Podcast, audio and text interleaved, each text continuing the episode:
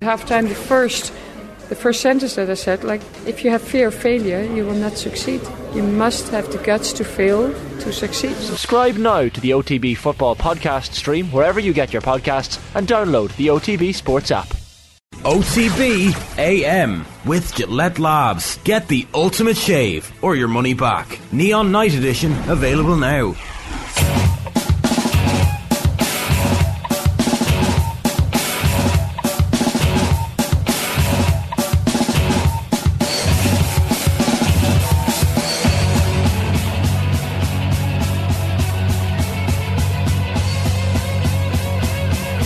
Welcome to OTB AM. Uh, lads, how we doing? Well, I'll just make it the point there. If you start looking for them at seven, we don't need to be talking about what No, they no, no. are. But if you start looking you for them at seven thirty-one, you, so You know, it's a bit late, you there's one over there, One email like- and I Looking up. for mugs, that's the. Yeah, just about five plenty of mugs in here. Aye. there was also an absolutely brutal dad joke just before that. when we There was a bad dad joke. Seriously, I think Shane's delivery was a long hard look at yourselves. Yeah. Um, Yeah. How are you getting on? Very well. Linus. Yeah. We were uh, we've loads to get to and loads coming up in the show. Uh, we were having a bit of a debrief before we came on a little earlier. Shane was talking to Colm here and he was talking about his excitement uh, all week in any conversation that he's uh, dropped into. I've such respect and admiration for this guy. Can I just get that out of the way straight off Yeah, the bat? Go ahead. Can I can I just put You that on record, it, you Shane? can sense it every Friday, do you know? but I can only be that open and honest and frank with him because I have such respect for him. Yeah, yeah, I'd like that to be on the record because I've I've had recent feedback to suggest that there might be a bit of tension between us, and that's Oh, you're my favourite person. This feedback from the listeners or from. in, it, it You might were, yeah. in the studio at the minute. No, no. That'll be- Uh, that'll be- No, no. Another, another one of my favourites. but Everyone's uh, a favourite, next yeah. to me to my left. Everyone's a favourite. No, no. I, I have great time for you. Anyway, I just want to get that out of the way. I have great time for you. So that's on the record I really now, do. just in yeah. case, you know, in case it crops up. Very public. Uh, so we were having a bit of a debrief before we came on air about what we would talk about. There's been loads of really interesting Yeah. stuff to get into. Uh, Colm all week has been trying to shoehorn conversations about the uh, Wimbledon um, Oh, into the show, hasn't Yeah. he? Like, I mean, I was yeah. in on what day was I in? Tuesday, Wednesday. You were in on Wednesday. and it was up for discussion. Then I'm go- only going to assume that it was up for discussion also on Monday, Tuesday, and Thursday. Yeah. And it certainly came up again this morning. Um, and then his excitement that you know a former. Um, Superstar of the game is returning. Not at Wimbledon, mind you, Shane. She won't be back until later in the year, but let's shoehorn it into the conversation anyway, in the shape of Caroline Wozniacki. Yeah. And uh, it came to a conversation about Rory McIlroy and all this sort of stuff. I don't quite know how it sort of morphed into this, but Well, she it- was engaged to him. we ended up no more into the. We ended up having a conversation about um, fame and Right. how you just. I I don't think I will be able to cope with the. Well, it was about Rory McIlroy specifically, in a story that Colin had that we can't really go into on air, but um, I don't think I'd cope especially well. Not that there's any fear of it. Presumably, you have to cope with some element of it with the crappy quiz and with your off the ball antics. I'm talking about like uh, superstar fame. Right, you know, okay. like like a really uh, well-known Gaelic footballer, soccer player, rugby player, Justin Bieber. Music star, whatever. You know, like even in an Irish sense of like, I remember when Kevin Caban used to work here, and the odd time you'd go and like meet him for a pint, it was a total waste of time. Like, Yeah. he seemed he seemed so at ease and good with the whole thing and Yeah. nice with people. I could just never be able to be as Nice. well, he no, I couldn't. If, with that level, of, like, you had people coming over to you, you'd go for out for a beer with him, and you wouldn't have one conversation with him all night long. Like, Yeah. but he was very patient with it. So that's him over on this side.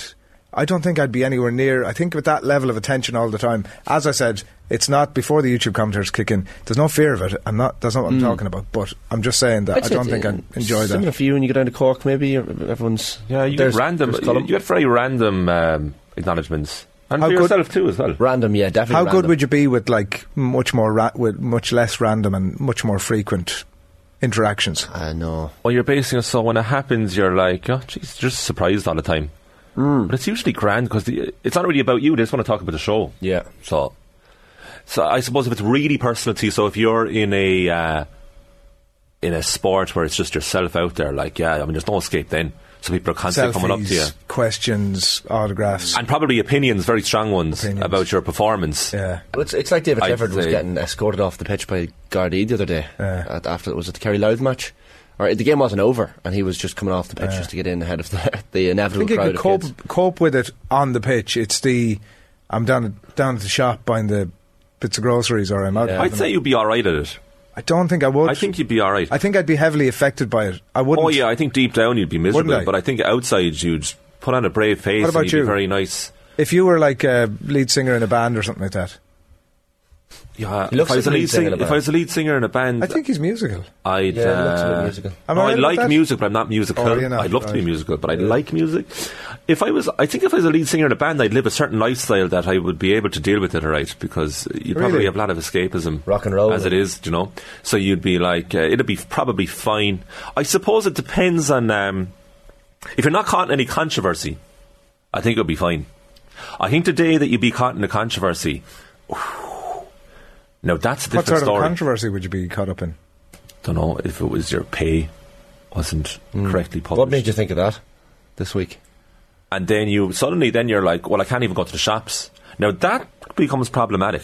I don't think if you're a rock Versus, you I think if you work in the like- entertainment industry, and then you go out and about, usually people are just going to congratulate you and say fair play. I mean, like more if you're just Alex, the, uh, just can, the ph- uh, yeah. philosophy of like, can like- Alex Turner go to Lidl? Probably not like. Don't You're think famous so. for doing something. Like if you walked on the moon, you're, you're like, ah, yeah, cheers, yeah, I walked on the moon. That's pretty. But I don't think cool. you'd have. I think like if you were if you were a, an inter-county superstar like David Clifford, I think you'd be getting more attention. Yeah, tough. all Especially the within time. your own county. All the time. getting- yeah, Anyway, it wouldn't be easy. Yeah, I mean, uh, like uh, loads of examples. Like Roy, Roy Keane walking around Cork is a disaster for him, but then Brian O'Driscoll in Dublin probably slightly easier because not everyone's going to recognise I would say you have to tailor your movements. Like Yeah, I need to go to the shops. I'm going to time Yeah. that run so there's a least amount of people. Like everywhere you go. So if I have to go to a meeting at ten o'clock, I probably want to be able to get there about a quarter past nine. Yeah. Sure, you would have seen it. I remember, remember we were in a thigh for the try a thigh. I remember, remember we were walking down the main street with Brian O'Driscoll afterwards, I think. Yeah. And like, you're having a conversation with him, but like every Mm-hmm. two steps, there's someone shouting his name or saying well or looking for a selfie or. But he he just bats it off so so easily and calmly. It's like Jesus, this man is so used to this. Yeah. but it's, it's it's constant. trying to think of the highest one sporting capacity is it's probably Tiger Woods or Cristiano Ronaldo. Just forget about it, like mm. to the point where you That's probably awful, like. to, prob- to the point where you probably don't have any meaningful relationships at all with people. Like know it's, it'd be hard to have buddies. Like A lot of kids now David just Beckham aspire for fame. They don't really care what it would be, but they just have an aspiration for fame. Yeah, I couldn't fame. think of anything worse. No. Yeah, but I, I suppose in their head it's like everyone loving them all the time. Mm. And just getting constant praise. But I mean, that like humans can't really deal with that. Like you're not made to deal with constant praise, and Yeah. you you need a bit of back and forth to people. Like there was a documentary about Beckham about ten years ago when he retired, and his one buddy seemed to be a guy that he met in Madrid or maybe in um, New York or something. He was kind of a relatively new friend, like. And then I think they asked him about his childhood friends, and he was like, "Oh, he's long since last touch with them all."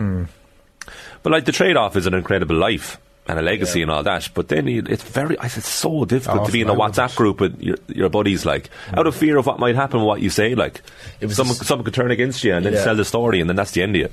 It was if you're the that level, I remember when I was at the Crucible the last time. I I remember I was at the stage door and Ronnie O'Sullivan was coming out, and Ronnie has just one mate who follows him everywhere, Robbie, lovely lad who like literally just carries his cue, gets him away from people, all the rest.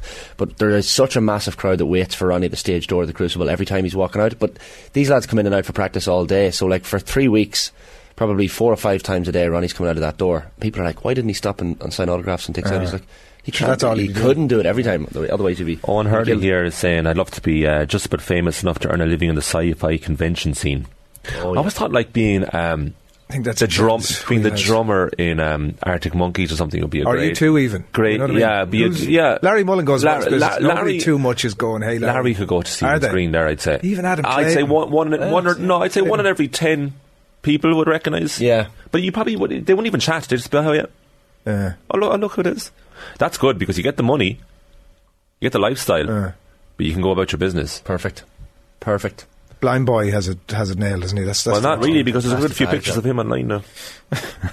So somebody who's been looking. if you type in blind boy, um, what are we saying here? Diego says greetings from Texas, and then great. And good morning to you, Diego. How are you getting on? I mean, I presume that it's. Um, I don't. Eight hours, of would it? Is it middle of the night? what is it, Diego? Five or eight? Uh, Greg eight Caffrey says greetings from Aden. One up, yeah. I'm uh, possibly.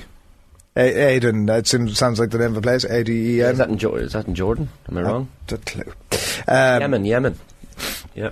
So yeah, if you're uh, wherever it is you're at this morning, uh, we'd love to hear from you. And uh, welcome along to the show. We have um, loads coming up. Um, what else do we want to talk about? Uh, Gavin Cummiskey is reporting that uh, Stephen Kenny. Oh yeah, sorry, yeah, yeah. I'll take my. T- uh, let's go with that. Alan Quinlan's coming up at uh, ten to eight.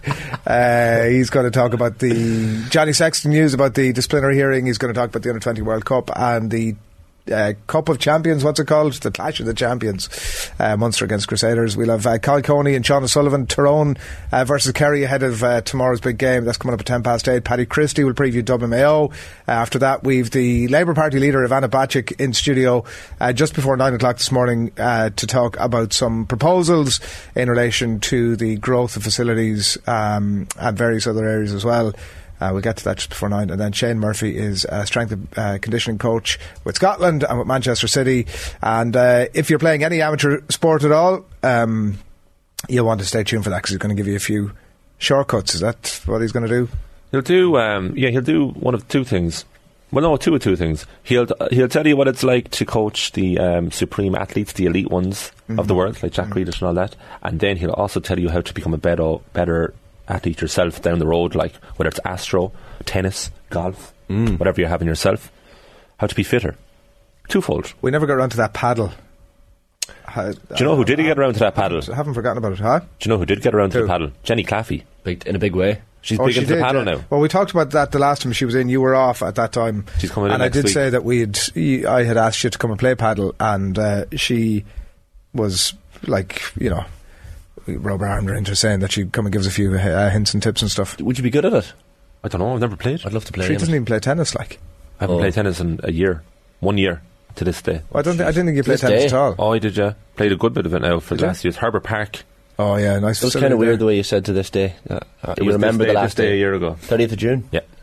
30th of June, big Ste- day. Stephen Kenny has to get two points, according to Gavin Cummiskey in the Irish Times this morning, to uh, secure his future. Two points against from the France and Holland games later in the Four year. points for Philip Quinn yesterday, I think, in the papers. Four points se- fe- feels like not an article you need to print. Like that seems No. like just a very obvious point. If they could get four points from those two games, that would be Oh, yeah. crazy level of success. Would nearly put right the stuff that's gone wrong so far. Um, two points feels like. I mean, I know we did run France obviously incredibly close. Yeah. You kind of feel as if that game is a write-off. I feel that's will be my feeling. It's the could we beat the Dutch here Mm. will be the thing. So, so by all accounts, that's the way. I think the way to look at that is if we can beat Holland here, Stephen Kenny stays on. Do you think if they uh, beat the Dutch 1 0 backs against the wall job, last minute header from a corner, and get annihilated by France 5 0, do you think he'll keep his The job? order is think which. France first and then Holland. I think he keeps the job if that happens because you've got three points. Like, If that's the order, if the Dutch game is second, yeah, you don't want the something in my mind that says it is, then I think that that's what people leave with. In the same way as the last window, if the Greece game had to come France first, is first. which is first, France is yeah. first. So you leave it, you leave the window on a bit of a high, as we did with the last uh, round of games. I mean, I know it was Gibraltar, but at the same time, if the Greece result had been second, it leaves a lingering taste. You can't realistically expect anything from the France game. The Dutch, another story. But I think people are kind of slightly underrating the Dutch as well. Like they, they had a decent World Cup. They went all the way against Argentina, who won it. They're a rabble bill. They're they're not uh, compared to their former selves. They are, Yeah. but overall they're far better than us. Um, one point to be very lucky, very lucky given what we've seen, says Greg. Uh, hello from Brisbane, says Damien Hanley. Nearly 5 pm. Perfect time for listening in each day. Jeez, yeah, you forget that people are. Good afternoon to you, Damien. That's, that's ideal. yeah. See, P-Well 74. How does Gilroy do it, lads? I don't think he'd stop for an autograph. yeah, yeah. How would we all Ah, he would, compare? Uh, Jared would would. stop, wouldn't he? Gerard would, Reluctantly. Gerard would revel in it and be very good at it. He'd do the he'd do the He wouldn't- scribbly he, would, signature. he would absolutely not revel in it. Oh my Oh, god, no, no! I don't- oh, I he don't would hate I, that. I don't think he'd revel in. it. He'd be, he'd do it, but he'd hate it. Uh, I don't know how John Feckett, Malloy if does it. Friday is all about location, says Terry Kelly. Howie is from Antwerp. Well, we're getting it right. Oh, Jesus, this Wow! morning. When you when you hear Antwerp, you think Royal Royal. Antwerp. Yeah. John O'Shea. John O'Shea. Yeah. See, we're all in the same brain. Um, Um, Connor Joyce says, uh, uh, sorry, uh, Dan Delaney says, a high after beating Gibraltar. Seriously, Adrian, I mean, I, I accept your point. I'm just saying it was a higher point than losing to Greece. I mean, Yeah. Um, Kenny fandom and OTB continues regardless? We're just literally saying what's going to happen then. yeah. Andre Butler the third. Kenny FM. People are just saying locations. Andre though. Butler the third now. He's in Toronto. Sounds like an NFL player. He's the best of them. And uh, Connor Joyce says, You don't need to worry, lads. They won't get any points from the two games. Like, that is a distinct possibility. And I think that if that were to play out that way. Not an entirely unlikely uh, set of events. I love the optimism, Connor. Fair play to you. We have two uh, listeners from Toronto, with Brian Wise as well as another regular fan of the show. Hmm. So there you go. Keep the keep the locations coming in. You don't need to say anything. You can add in a little bit if you like. We should do that on Fridays, yeah. We should be like, well, how Where- far can we where go? are you, like? Hello from Tokyo. Ah, you're making it up now, Robert. Even what- Robert, you don't live in Japan. He's sending that from Knocknahini. Yeah. Yeah. Come on now, Robert. we, Tokyo- we've ordered a drink. Come Tokyo's on. uh, Townland and Roscommon. Photo, photo or it didn't happen, is that what they say? Yeah, yeah, yeah. Tell I us don't, what know, I don't you're think you can do that on the YouTube comments, mind you. Uh, oh, Tweet, wow. us, tweet, us, a, tweet us a photo of Japan. Michael says, morning from D4. I've been known to enjoy a game of tennis in Herbert Park myself. Do you have to be a member there to play? Or No, it's play class. As You, you, just rock up six euro There per person. go. It's brilliant, and the courts are Very outstanding. good, yeah. Great coffee shop next to it. Great, day out. Like. Great playground there as well, like a voucher. How many hours? Is, is it like snooker where you might spend three or four hours playing it? No, you book it for one hour. Book it for an Yeah. hour. Right. Uh, I you'd be suppose- done, you'd be done after an hour. You'd be, Un- you'd be Unlike snooker in the sense that yeah, you'd work up a bit of a sweat. Yeah. It's an actual sport. like. Oh, snooker's a sport, lads. Let me tell Ah, you. yeah, I'm not. I'm not. Uh, Sport of kings. Let's not. Let's not go there. Um, what are we talking about? Two points from the from the window. Yeah. uh, it's really we're talking about three points from the Dutch game. So we're talking. I think so. I suppose that's my question. Mm. Yeah, I, like an annihilation by France.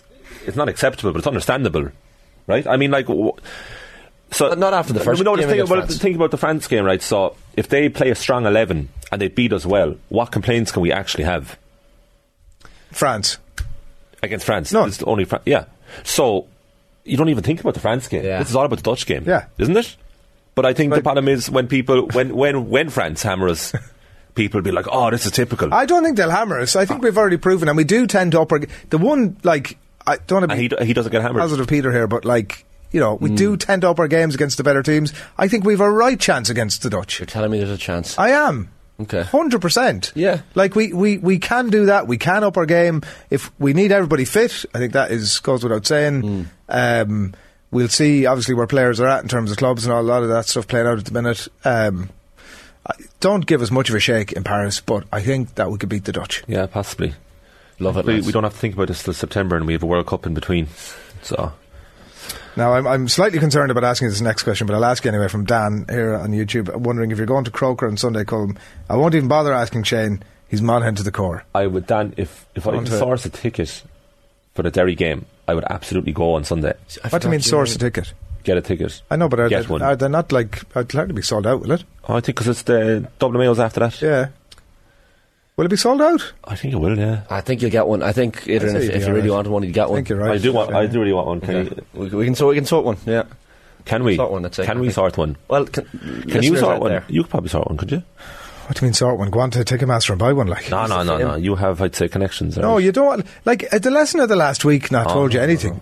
I think you have Go and something. pay for your own stuff. Don't be expecting handouts. It was a fair point, actually, though, that um, the lesson of the last week. or a bit more, yeah. Yeah, that like th- let there be no sort of under under the table dodgy sort of carry on.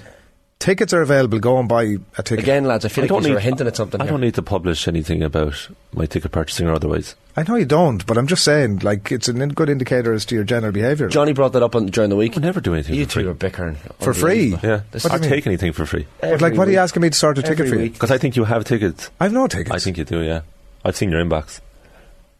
I, I mean, uh, number one, you haven't, Insidious. and number two, I don't have tickets. I think you do. I'm okay. It's like one of those arguments are just never going to end. It's not an argument. Like No, no. we're not fighting. We're not fighting. um, no, Johnny Ward made that point during the week, and I think it was rightful to make it with John Cleary, the Cork football boss, that the Cork fans don't travel well at all. Like they had fourteen thousand in Páirc Uí Chaoimh for the Roscommon game, well between Cork and Roscommon fans. Um, but he made the point that a lot of the Cork football fans and support is in West Cork. Yeah. So even getting to Cork City is tough, and never mind getting up to Dublin. But I do think a lot of the Cork people living in Dublin should be. Should Oh, be they should rally game. the troops, Shane. Yeah. Because Derry will be do- there in numbers, and they have as equally as far And Cork are wearing white, so it feels very much Oh, are like they? yeah every day. Really How'd you know that? Because I read it. So Derry going red. Yeah, We're doing a Uh, roadshow in Cork. we are, yeah. In, in a little while, and there's a major announcement about a guest Is there? coming. Is it Yeah, Colin? major? See, I told you, you know, stuff. Major. I know you. Cork Opera House. You always know more than you lead on. There is an That's your there, epitaph. there's there's a major incoming guest announcement. Is that all you're able to say? That's all I'm able to say. True. Honestly, like if you're from Cork See- and you're in any way self-respecting Cork person, Sporting guest. you will want to get yourself to this show. I can't say any more. Any hints? The problem with No, statements like that can't is say like any more. Oh, we. I Poss- can't- poss- I- I- we- sorry. we have this massive announcement, but I Possibly can't two say anything. Monster. The, two of the Uh, we biggest. have two, by- we have by two, we have of the two- biggest we have names. Two huge guests, and I can't say anything. Like this, Yeah. this is this. That's Tickets essentially- available that- now, that's and a I'm not scam. even. That's this, a scam. I'm not even statement. scamming. Yeah, 'cause if you- I'm not if even it is- scamming. You're saying that you're after saying monster, which immediately leads me to think two names in particular. Well, I, I couldn't be in a position to confirm or deny Okay. whatever gets thrown out there. Here, come here. I suggested some names, and they, Roy uh, Keane, I was heard. Ronan that- O'Gara, I heard that Sonia there's no, Sullivan. there's no, there's no money for that. Like I just, I, I, I mean, we might leave the production call for a slightly separate uh, uh, forum, but, you, you. Uh, I'm just telling you there are two- There's two What's- huge Cork guests, Uh, uh, and uh, then everybody one thing, one thing, one thing I be, will say, one thing I will say, and it's not going to be them. it's not Roy Keane. See if It's not Roy Keane. And is it a, is it a regular on the show? I can't say any more after that. Uh, I said Roy Keane and Ronan O'Gara, and he said it's not Roy Keane. I mean, I'm reading between certain lines here. yeah, but- I don't, I don't want to start giving. No, no, no, no, details, that's fine, but- that's but, fine. But I'm just saying that you know, keep it. Uh, watch this space. Interesting. Anyway, what are we talking about? We've loads there. Look. What else do you want to talk about? Uh, we've the shirt numbers for the Republic of Ireland team uh, for the World Cup, and I was sort of looking at them, going, "Oh, so like I would just wonder how they come up with the. Are, do the management team sit down and pick their eleven and then go, okay? Because that would, on one level, seem as if it would be the most logical thing to do, or do they go goalkeepers, one, 12, whatever you're having yourself, uh, defenders, you'll be two to seven. Uh, midfielders, you'll be bump to bump. Is that the way they do it, or like? Because there must be a temptation to sit down and pick your Yeah, it is strange. starting Uh, eleven, which, which is not, which is not one to eleven. Yeah. is not how it'll appear. Claire O'Riordan's number two, and it's unlikely she'll start. Little John, we won it in the it this 50-50, She's eight. Who, who's name say Ireland's Euro 2016 campaign, right? Yeah. Who are the who are the two or three players that immediately come to your head when you think of that tournament? Robbie Brady, Jeff Hendrick, um, Wes Hoolahan. Yeah, so the, you've got two of them there, bang on. So Robbie Brady and Wes Hoolahan came to, mind for me. Robbie Brady was wearing 19 for that tournament, and Wes Hoolahan was wearing 20. And was So it Hendrick, was, was Hendrick 13? He possibly was. They might That have. was his thing. So it shows you how irrelevant the numbers Brady, are. Brady was a was a guaranteed starter at that stage. Yeah, and he was still wearing 19. Hendrick was wearing 13. You're right. So none of those three players that you named were one to 11. You know, so it doesn't matter. Um, you know, But then, then, but the then, logic- but I then, wonder- yeah, I, I'd be with you there. What's the logic then of the numbers? Well, some people, some players might have lucky numbers Yeah. that are outside the 11, which is fair. Anyway, Uh, um, good good night, says Alan Healy. Good night from Napa, California. Oh, that sounds lovely. It's wine wine region, isn't it? Yeah, Napa Valley. Napa Valley. Nice. Um, Owen Hurley says we travelled to Killarney in numbers. I'm assuming that's uh, Cork fans. Mm-hmm. That's not too far to go. My point is, like, you have to go beyond that. Like, uh, Derry fans will travel in numbers down to Cor- down to Dublin. Mm. Do you know? mm, What are you, what are you gi- giggling at there, Boog? the comments. go on. What have you got? Um, Only tickets in the Nally stand. yeah, I was uh, looking at Tom that. in Dublin. But I mean, there's nothing wrong with it. It's not called the Nally anymore. Anyway, it's called. Cork should something wear the yellow jerseys. Did you ever go to the Nally get country bumpkins? We would have been. That would have been a. The Nally? No, I don't think I was ever in the Nally. You're, you're even looking at me going, "What's the Nally?" Are you? no, it's beside the hill. Jeez, next to the hill. Yeah. Next to the hill. Does it, it's, it's, it's, just, it's still in use, but is it called? Is it still called the Nally? I presume it is. Nally Terrace, yeah. No, it's not called the Nally. Is it not, anymore. no? I don't think so. I mean, I could be wrong. I thought that it would. Uh, I thought that was gone. Um, just before we move on, there, Yeah. Adrian, do you mind me asking your co-host a question? I'll listen to What do you think of Mason Mount to Manchester United? Um, I'm probably un- unsure about it in a similar sense that I was about Declan Rice to Arsenal. Um, to be honest, for the price tag, I'd prefer Mason Mount for 60 million than Rice for 105. Oh man, back to this Really place. would. I, re- I, I know it's hard. To, it's easy to compare them, or hard to compare them in some ways, but because they're, both English, and maybe that's why I'm doing it. But um, Mount has a lot of promise. United clearly wanted him. He was Erik ten Hag's number one target. Um, He's another another middle of the road head. I would take Rice over Mount every day of the week, That's not even even if a it's question. double, even if it's no, double but the price. but for the price, oh no, I- Sure, what the, does the price, money make price is difference? irrelevant. Oh, take Rice. Oh, It's not even a conversation. Like I was actually thinking about it. it's our not debate. irrelevant though. I was actually thinking about our debate for that we United had edition, yesterday they don't care. All those clubs. about your don't. opinion of Rice. Uh, and I would, ra- I rate your opinion as a, f- as a baller yourself. Yeah. Like, I was thinking, why does, why does Shane think this? I had a about couple of Rice? messages from people yesterday who agreed with me. No, I'd say a lot of people do, but I, I really think he's like the best midfielder in his position on his day in the Premier League. Declan Rice. I we think don't. We a don't know. player. A bit like when Jack I Grealish we- we went to know Manchester City, right? We knew a little bit. And there was enough for Manchester City to go here. We need to get this lad in. Like it took him, what was it, eh, 12, 18 months to actually get his feet properly on the table. There is a bit of that about Declan Rice when he goes to a bigger club. Well, the one thing I was saying yesterday was that I actually want more from him. To see more from him, Ah. and now he is. I think it was Jared put it yesterday. He's no more excuses now because he plays for a, a challenger, a contender. Yeah. and I, I can't wait to see that. But I think he's a fabulous player. I think you think my opinion of Rice is tarnished because uh, because he's English, well, because he's now English, um, and because of everything that happened before. But I, and I genuinely like I saw a video of Declan Rice recently after a West Ham game where he's giving a jersey to a little kid and having a lovely conversation with him. So it's, I have nothing against Declan Rice as a human being. I just think he's vastly overrated, partly because he's an English footballer. Ah, no, no, no. You can't say he's overrated because of his nationality. He's not worth 105 well, his million. price tag No. is reflective of him being an doesn't- England yeah. international. That is that is a fact. Yeah, but uh, who cares? Like about the price? Tag. I tag? don't. You I know, agree with like, you. I Um, you. but uh, why? point, Why do you think he's overrated? That's a good point, Shane. Why do you think he's overrated as a footballer? Well, so Great so question. Point out the games that he uh, like. Yes, for West Ham, he he stood out. He definitely stood out in that West Ham team. I agree with you. And when he plays for England, he has good good middle of the road games quite regularly. But like, do you ever just watch Declan Rice and go, "Oh my God, he is amazing"? I don't. I certainly don't. I, I think he is overrated to the to a T. Like he's so vastly overrated. I don't think you say that about the vast majority of midfielders. You you don't say, "Oh my God!" You would never say it about Michael Carrick. You'd rarely say it about Xavi himself. You'd say Xavi is part of the Iniesta and Busquets bracket, but not Xavi. Oh my God! What Xavi did with the ball, there's sensational He's- highlights. to it. look, everything's just so simple, he's and that's brilliant. kind of right. Shane's anti-English. Certainly not anti anti English. Go on. I'm anti Declan Rice hype train. He he's very good at in, in, intercepting the ball. He's very good at reading the game. Um, I, like I just think other elements of his game need so much more. to be We'll worth find that out. We'll money. find out when he goes to a proper club. That's it. Oh, Now we're- No, see, I, that's, and they, that's, he just that's- captain West Ham to European trophy. They're hardly not a proper club. now. Uh, we'll find out with a, Uh, with you- a club you use the where term the European spotlight, trophy where the spotlight You will be the on European him constantly. But like To gloss go over the to that fact thing that with- you know you were saying some attributes he has that he intercepts very well and he passes well. Mm. But not too dissimilar to Roy Keane on the ball. Roy Keane never did anything oh, spectacular Oh, on the ball. I think it's sacrilege to name them in the same sentence. Even I don't think it is at all.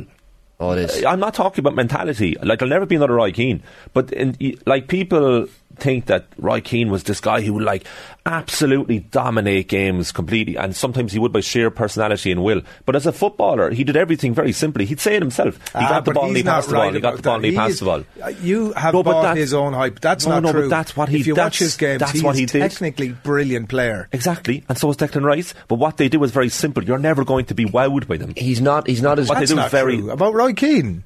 You'd be wowed by Roy Keane's will and running up And and, his down quality and the way he go passing and No, his- but you would so rarely say about Roy Keane, "Wow," with a pass. But everything he I'm did was so sure so so good. You mentioned Michael so Carrick. solid. You mentioned Yeah. Michael Carrick. Rice wouldn't lace Carrick's boots, in my opinion. At at this stage, maybe at Arsenal he got two or three good years, helps them win a title or whatever. Well, it's only because Carrick's had had a whole career behind him, And that's United. that's an overstatement. Yeah, well, yeah, of course. He he could end up being he could end up being having a far better being a far better player than Michael Carrick. He could. He could, right? he could, but uh, what I've seen so far, Yeah, like, but, nah. but what I'm saying is we haven't. He's done now, so he's like, oh, I've, I've had me bit now. You can, but we just don't know. That's the reality of it. We won't know until he goes to. I I I don't mean to use the term proper club. That is disparaging and needless. Mm-hmm. But a bigger club. Of course. Well, Better yeah, time will Arsenal, tell. Arsenal are a bigger club. Yeah, Let's, get, That- let's, that's what you mean. let's go Yeah, back to this in six to 12 months' time and see how we're all getting on. Yeah. Right, we'll definitely remember to do Set a reminder on your phone there, and for Mason Mount as well. Because the jury, the jury is out on him, I have to say. But Um, I prefer Mount to Rice. Roy Keane a million times better than uh, Rice. Come on, Colin. Obviously, yeah, Somebody I that's, that's obvious. Go on there, go on. He's done now. He's like he drags on the conversation for another ten minutes beyond where we were supposed on. to finish, and now he's Go done, on. and he wants to he wants to get out the gap. Colin, can I just say thanks William, for coming in? I Thank really for having enjoyed me. your contribution. I Don't thought shake fellas, if hand- you were about to hands stab me there. in the hand there, that was an unusual. Uh, I wish, I wish I you would, did. but, uh, wish but anyway, listen, no, thanks. I always enjoy his contributions. It's fine. I, I love having Shane, you on a. Friday. Oh, He's so good, and, and generally as a Changes the vibe. colleague, lovely man, Changes the lovely person. vibe. Gets me out of bed on a Very Friday. having you here. Does he? Yeah. I wish you were here more. Can you do that? I am. I'm here basically You're gone twice a out week for a now. few weeks. Yeah. Go on, he's waiting. So very enjoyable. Um, loads, loads still to come. We've got a, a huge GA section in the middle of the show. So if that's your bag, stay tuned for that in a little bit. And um, do keep the comments coming into us as well. Um, whatever location you're at this morning seems to be tickling people's fancy. So it is time to turn to the rugby. Alan Quinlan, good morning to you. Morning, lads. How are you? How are you keeping? Good, thanks. Yeah, very good. We were having a conversation earlier on about how people deal with recognition and fame and autograph hunters and selfie hunters. You must get a fair bit of that. no, I do not. Um, not not in the same bracket as as the people you were talking about. Um, uh, no, I'm probably an autograph hunter nowadays. I get out of it. How do you deal with that when you're out uh, when you're out and about shops, out for a pint, and there's people coming at you left, right, and centre? Are you good with it? Um, it doesn't happen to me that much, to be honest. Um, it probably did happen a bit when you were playing, particularly when I was living down in Limerick and stuff like that. Um, if you go out for the food shop um, in the evening, um, particularly around Castletroy, there's a lot of us living around there and training close to the university. Yeah, you'd meet lots of people who'd who'd stop up, and but they get they get used to you and uh, probably leave you alone then. But it doesn't happen it doesn't happen much anymore. Most people haven't a clue who I am anyway, so yeah, it's, it. it's, not an issue. But um, yeah, I'm more of an autograph hunter nowadays, particularly with my son and stuff. If we're out and about and we see anyone, ah, you can't. Um, yeah, yeah. So a few things to get to. We'll talk a little bit maybe about the Clash of the Champions. Has been uh, uh, worded in a little bit. We want to talk obviously about the under twenties as well, but might start with the Johnny Sexton independent uh, disciplinary hearing that's been confirmed for July the thirteenth. Obviously, it's looking into his conduct after the Champions Cup final last month. This is a worry now, isn't it? It, yeah, it is, and uh, it's probably it's probably taken a while, which has been surprising um, that it's taken this long to actually determine that they're going to have a hearing. Um, a couple of weeks ago, obviously, we we, we, we heard that something was happening. They made contact and probably looked for a response from, from Johnny Sexton and, and, and from Leinster. And now we have a hearing. So it is a concern. It is a worry. And um, I suppose it's uh, in a court, in, you know, in in a court of law, it's probably. Uh, there's there's some sort of a case to answer for that they've progressed to this stage, and um, who knows what's going to happen. Um, as I said a few a while back, hopefully, um, from an Irish point of view, it's not, it's not, it's not a ban that's going to affect the World Cup. I think they have to address the issue. Um, I think if you ask Johnny afterwards, uh, and again, I'm not speaking for him, he probably would regret um, what happened and getting involved, particularly, I think more so that he wasn't in the match day 23. He's a captain of the squad and he's a very senior player with Leinster, but um, it probably wasn't a great look when you're not when you're not involved and not tugged out.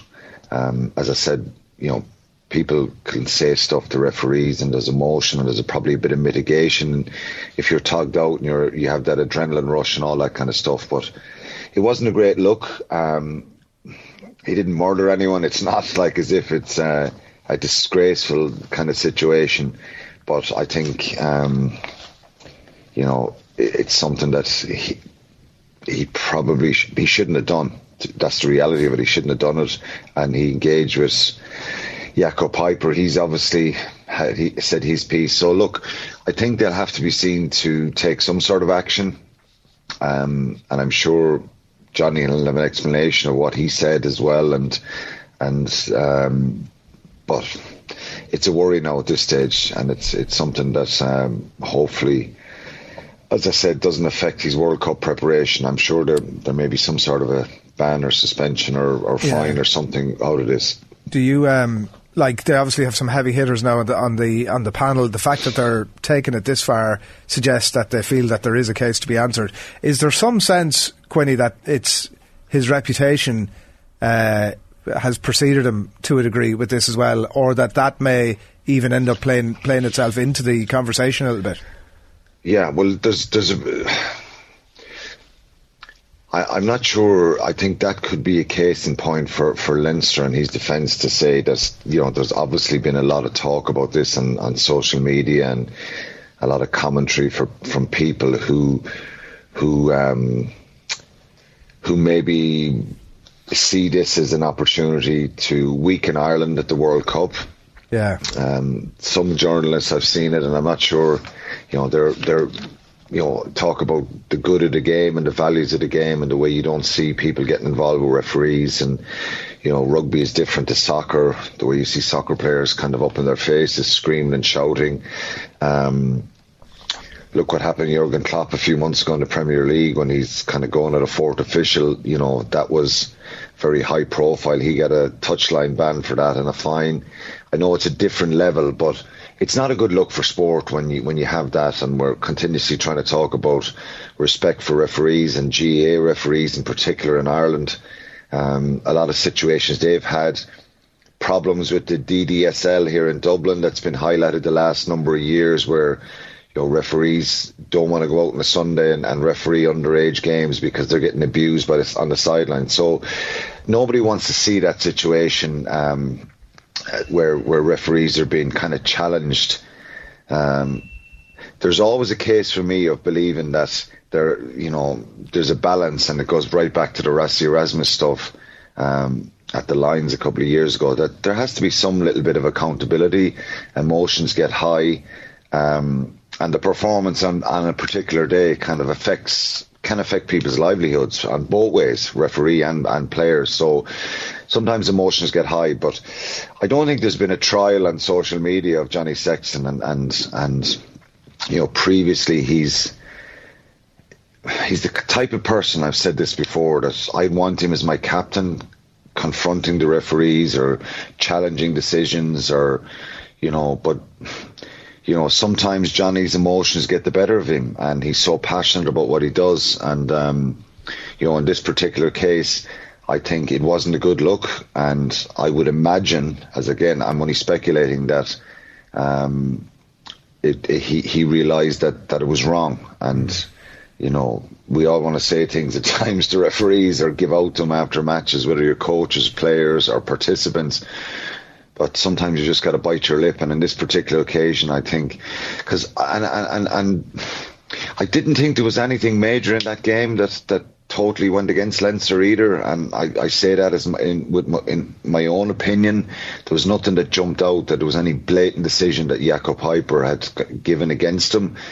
Um, so look, I think he got it wrong, and um, I imagine if if the ERC, EPCR, or there's there's going to be some some sort of punishment here. Um, and from an Irish point of view, look, hopefully it's not a situation of, of him missing any World Cup games. He may miss warm up games. It may be a fine. But look, I don't think it's as bad as it's, it's kind of been portrayed in some quarters. But. Yeah he's going to have a problem here in, yeah. of some sort, I think. Yeah, and we'd Ronan O'Gara on a few weeks ago speaking in his defence as well. I'm sure that will be uh, factored into it too. We'll see um, see what happens on the track. Uh, so let's talk about you were in commentary duty yesterday on Virgin for the uh, pool game Ireland against the um, against Australia, the junior Wallabies. An impressive uh, win from the Glen Quinny four try bonus point win. They've drawn with England before that. They have Fiji to come, and if my reckoning is correct, it means that if Ireland beat Fiji with a bonus point and England have anything less than bonus point win over Australia, then Ireland go through. And if both Ireland and England win with a bonus point, then it comes down to point difference points difference. So Ireland may need to do a big number on Fiji. No, I, I, I, from what I can look, from what I can look at it, Adrian, um, just in the permutations, I yeah. think um, there's three pools of four. The top three in each pool goes through automatically, and then there's a fourth best runner-up, um, which would be um, the next best qualified team. So if you look at Pool C, I think you've Italy on five, South Africa on five, and Georgia on five um, those three teams cannot get past 10 points. So one of them will top the group on 10 points, I think. Um, and then the next best runner up in the other two pools, you know, will, again, I think, um, in the top group, uh, France's group, um, I think the top number there they can get to is 12 or 13 as well. Um, maybe 12. So from what I can see, if Ireland get a bonus point win, they're going to be in the semi-finals. Okay. Um, uh, France are going to top the group.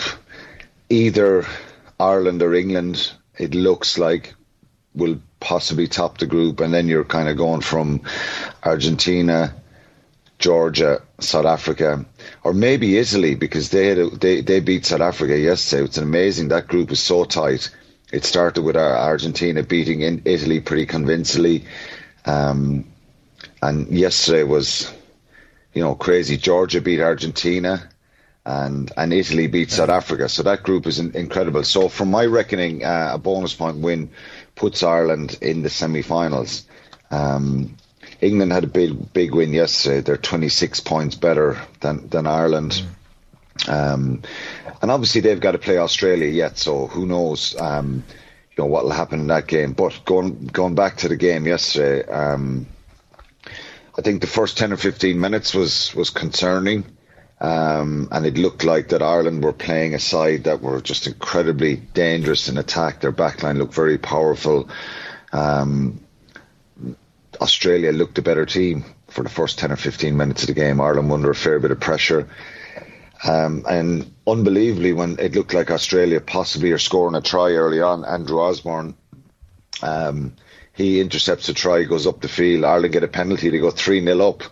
Um, and then we saw, you know, we saw the dangerous and the, the dangerous nature and quality of Australia, where they go nearly the full length of the field and score a brilliant try under the post, and you're kind of worried and concerned when it goes to 10-3 to Australia. And some poor Ireland's defence react- within that Quinny as well. Like it must be said. Uh, yeah, it, it, was, but it was um, like their centre, and I said it a lot in commentary. David Vahu, he's played, you know, a lot of Super Rugby this year. He's an incredible player, um, and he's you know, he's involved in that try.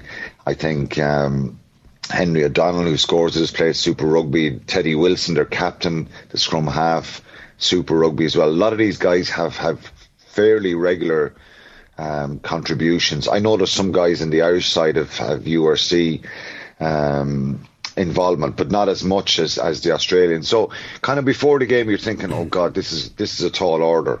Now the conditions were horrendous, and you know how how there's a situation where there's three matches on the same pitch in the one day, and it's not factored in that what's, if the weather goes a bit pear shaped. What's the story with that, um, Quinny? Like the, the, the pictures well, on the TV look absolutely it's horrendous. Crazy.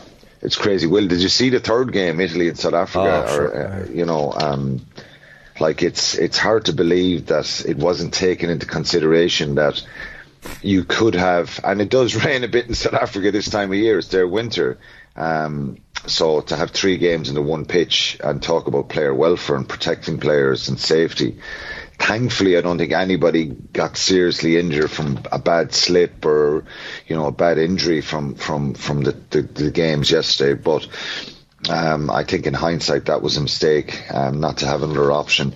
I, I, understand what they're trying to do, and in fairness, it's easy talk about it afterwards. They're trying to get all the games on the one day, and and um, you know the the games are coming thick and fast. There's kind of four, five or six days between each each block of games, but um, it wasn't a good look. But Ireland were outstanding. I think they get a try before half time and um, they nudge ahead, and you know you think, wow, this is uh, this is a big turnaround. I think a big turning point of the game was um, the tight head for Australia going off Massimo De Lutis I think a big, powerful, because Ireland's scrum kind of creaked a little bit early in the game. And then you have a situation in the second half where Ireland's scrum dominance was just unbelievable. It was hard to fathom how it it turned around so much and was so dominant. Um, and that's kind of what won them the game. The forward pack, they were just brilliant, I think, as a unit. I've said this a lot about this team and throughout the Six Nations as well. They're unbelievably tough um, dogged. Uh, there's a hardiness about them that they just never really give up and they're very abrasive and confrontational. So, you know, they don't take a backward step in anything they do. So, um, and they love that kind of scenario yesterday of rolling up the sleeves and, and really kind of, um, you know, being direct in the way they were playing because that was the conditions. But, you know, when you win 30 points to 10 against a very fancied Australian side, um, it's a brilliant return, and they've put themselves right back in contention, and, and really a great a, within a great position of, of getting into a semi-finals.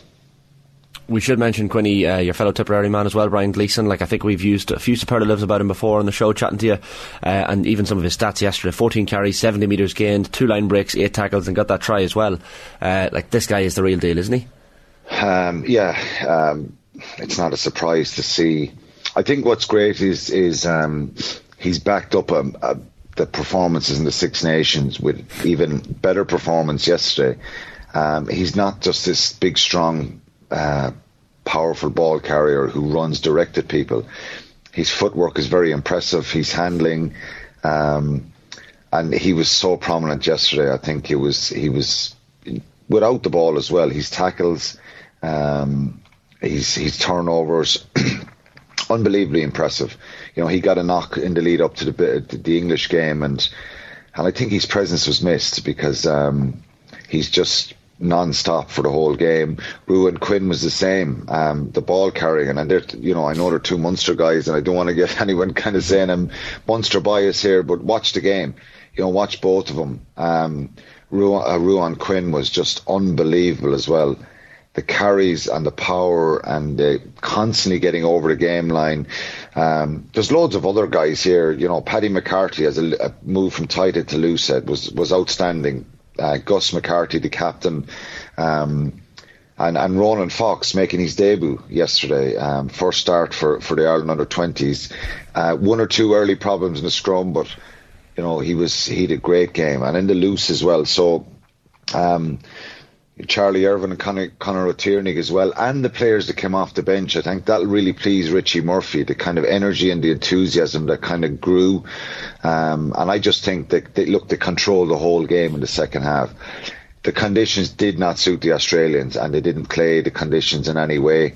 Um, who knows if you had a dry day, a hard pitch, would they caused Ireland more problems? Possibly. They should have scored a try after half time when it was 11 10. Uh, Tim Ryan, the Australian winger, dropped the ball, and that was their only ch- opportunity of the of the whole second half. So um, it was a brilliant, brilliant performance, uh, particularly in that second half from this Ireland under twenty side.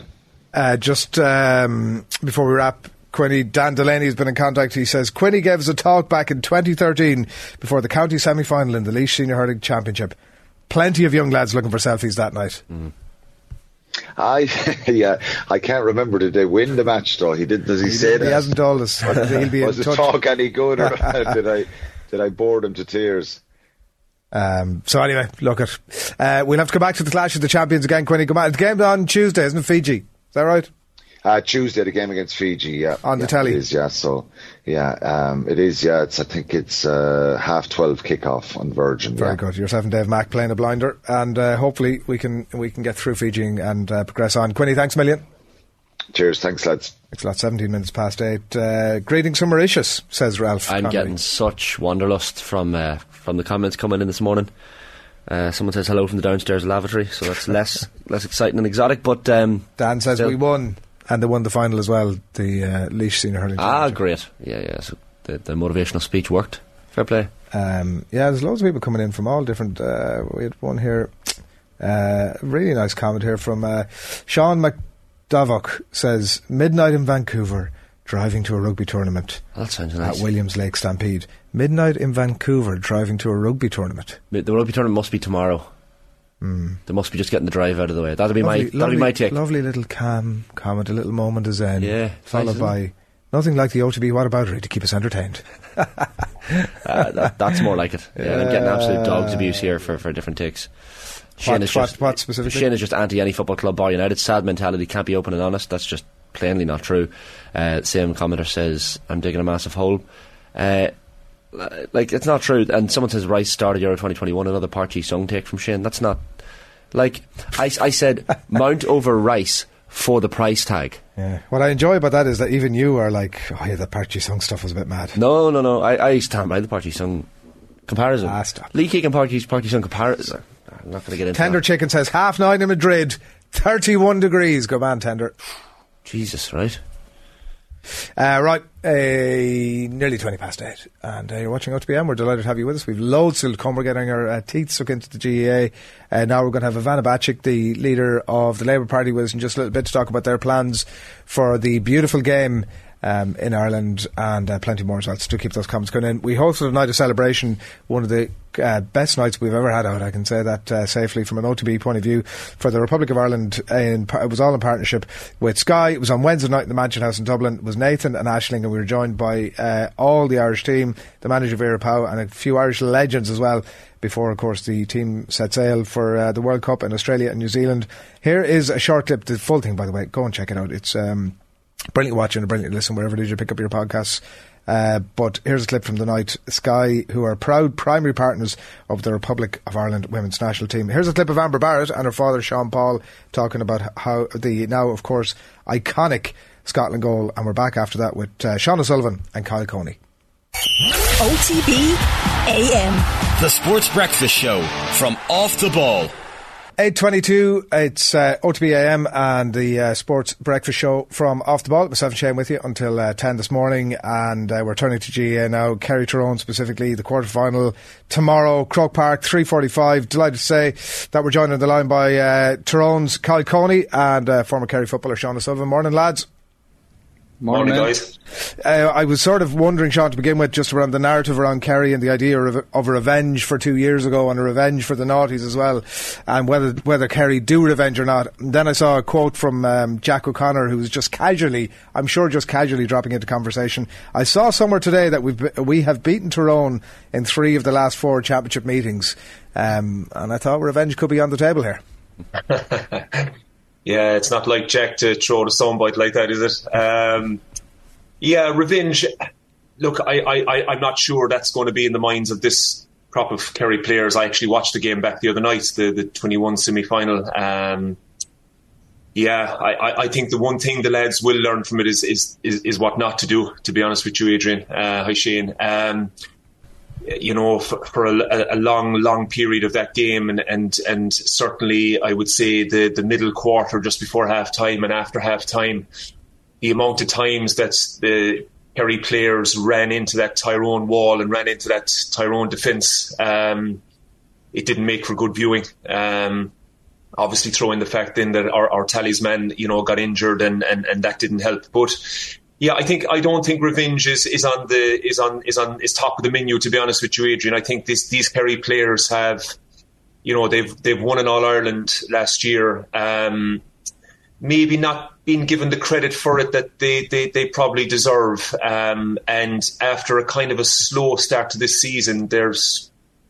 there's there's you know there's chinks now that we can see that they're just coming to the coming to the you know coming to the top. So uh, this is a huge test for them tomorrow, and uh, we'll know a lot more about them you know after after the game. That that um, what not to do bit is an interesting one. Is it? Uh, like the maturation another couple of years down the line of, of the group and just knowing in the crunch moments what to do, or was it a more deeper coaching point? No, I think so. I think so. It's it's it's uh, you know for, for, for a lot of those players on that that team, um, it was a really really big game that day. It was an All Ireland senior semi final. Of course, a lot of them would have been involved with minor and under twenty teams, but it was a huge game. Um, and I think you know they just they, they, they did things that you know played right into the hands of Tyrone. All credit to Tyrone; they set up very well on the day. You know, Brian Brian Dooher and, and Fergal Logan had them well set up and ready for Kerry. Um, but I think you know that is the the barometer now that that Kerry team will be looking at. For instance, you know, Gavin White, who's a fantastic player and his game is built on driving forward and, and driving this Kerry team forward, you know, you know, looking back on the, on the game that day, the, the, the amount of times he ran down into cul-de-sacs and just basically ran into traps that Tyrone had set up for him, I don't think we'll be seeing that the next day. Um, and, and from all over the pitch, I think Kerry will look to kick the ball more. I think we'll be looking to speed up our play a lot more um, against Tyrone that day. It was it was lethargic at times. It was it was repetitive. It was a, a backing over the field, and of course, yes, in the modern game, you have to do that at times. But I think the Kerry this Kerry team and Jack has always been, you know, we have to take into account that was Peter Keane's team. Jack has always been a real advocate of Kerry kicking the ball and kicking it at pace um, often and early would be his mantra. So uh, I think we'll see a different approach by Kerry the next day. Will it work? We don't know. Tyrone will obviously set up waiting for that. They've watched Kerry under Jack, and um, we'll have to see which which style comes through in the end. Kyle, from a from a Tyrone point of view, the, the attacking threats that that uh, they have up there at the moment are quite something, and, and that's certainly something Kerry will be wary of. Like I guess we talk about Darren McCurry quite a bit, but the the Canavan brothers, Darragh and Ruairí, at the moment, uh, and, and we've said it before, like they play with a smile on their face. But if those two lads have good games like they have had recently, they could cause Kerry some serious troubles. Yeah, absolutely. Um, I suppose from a Tyrone point of view, it's nice to um, have another attacking threat uh, as well as uh, Darragh and Darren up there. Ruairí adds that wee bit of unknown, I suppose. In Tyrone, we might have been calling out for him for uh, a number of games previously, but he he, he didn't get the start, uh, and then eventually he was fired in against Westmeath, and then um, last week against Donegal, and and you can see that he. He, he almost finished the game. He could have finished the game with four three um, initially from the throw in. Could have got a goal. He eventually got his goal, and then he was screaming the head of the brother Darragh for not slipping him in in the second half, and then he rounded. Uh, I think it might have been Steve McMenamin or along the line near the end and knocked it over the bar. But I think he was going for a goal. So he could have very easily finished the game with four three, and that's that's an unknown. And when we go into Croke Park, it's it's nice to have that because you know we know that Kerry will have seen bits and pieces from him from underage, but uh, it's, it's how do you handle that? Which man do you who does Kerry designate to go and pick that up? But it's it's exciting from a Tyrone point of view, um, and from Darragh Canavan's point of view, he's playing the football of his life. It's it's really refreshing to see. He's been dogged with injuries for a, a, number of years. He's he's got a run of one or two games, and then he's picked up a, a bit of an, an, ankle injury or a calf injury. Um, so it's it's great to see him getting a run of games, and he has took over that mantle not um, as much on the, on the, scoring charts, but also being that initial outball for Tyrone. He, Dara McCurry lays in that wee bit further. Darragh will come deeper and pick up the ball and Jink and weave his way through uh, and and set up scores as well as um, finish his own scores. Curious, Sean, would you prefer to be in the um, in in the Tyrone Kerry camp in terms of the the extra week break that Kerry have got, or the momentum that that Tyrone, I guess, have got? Because you, you, think back to the Kerry game and scoring five goals against Louth, it's hard to find a negative there. Uh, but Tyrone, I guess, have come through a couple of big battles in recent weeks. So, is it momentum or is it rest? Which would you would you prefer? I guess. I think it all depends on where you're at, Shane. Uh, personally, right now, from hearing what I've heard, I think Kerry were better off with the week off, the extra week. Uh, they were able, as you can see from their team, which was named last night, they were obviously able to get, give Gavin White and Paul Geaney that extra bit of time to recover from their little knocks. And I think they're two huge players to be back in that Kerry first 15. So, from that point of view, it's a bonus.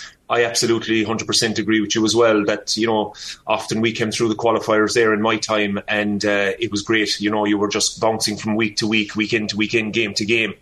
And uh, that's what you want. But I think in this circumstance, I think Jack and the management team would have been quite happy to take that extra week's break um, just to get those type of lads in. Uh, Kyle made a good point there on Ruairí Canavan. Paul Murphy is back in the Kerry team. To be honest with you, I think that's specifically with Ruairí Canavan in mind. Um, I think Paul brings you that real good Tigerish defending. He's a tight marker. I think he'll be. I think he will be put on Canavan from the from the outset. To be honest with you, I think that's why he's back in. He's also probably back in, alluding to my previous point about getting the ball in fast and a good kick passer. Paul ticks all those boxes as well, so that's why he's back in.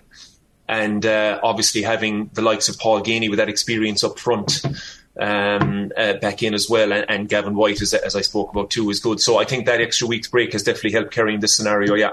What, what, John? Like an answer to Kyle's question there about like the the Canavans. So you mentioned uh, Ruairí. What do, what do they do with Darragh? And feel free to uh, layer in some commentary about Paddy Tally here as well, because I'm sure that uh, this is the uh, not so secret weapon. Um, yeah, look, I, I, obviously don't know much about Petty. um, just from speaking to a few of the, the, the, players that I would, or sorry, the, the players I'd still be in touch with. And obviously, I know Diarmuid Murphy and Mike Quirke very well from our playing days. They're very impressed with Paddy. Look, he's, he, he is what he is. Kyle knows a lot about him, of course. Um, yeah, look, he's obviously going to, it's, it's not going to be a negative anyway, Adrian. You know, he's, he, he knows these Tyrone fellas as well, very well. Um, and I'm sure he'll, he'll, he'll have Kerry set up particularly when we don't have the ball, um, how we're going to counteract these Canavans and and uh, and McCurry. I mean, these guys are they're a breath of fresh air, really. Uh, unfortunately, I was on the receiving end of of, of them um, with the Kerry under twenties t- two seasons ago above in Portlaoise. Just really, really good players.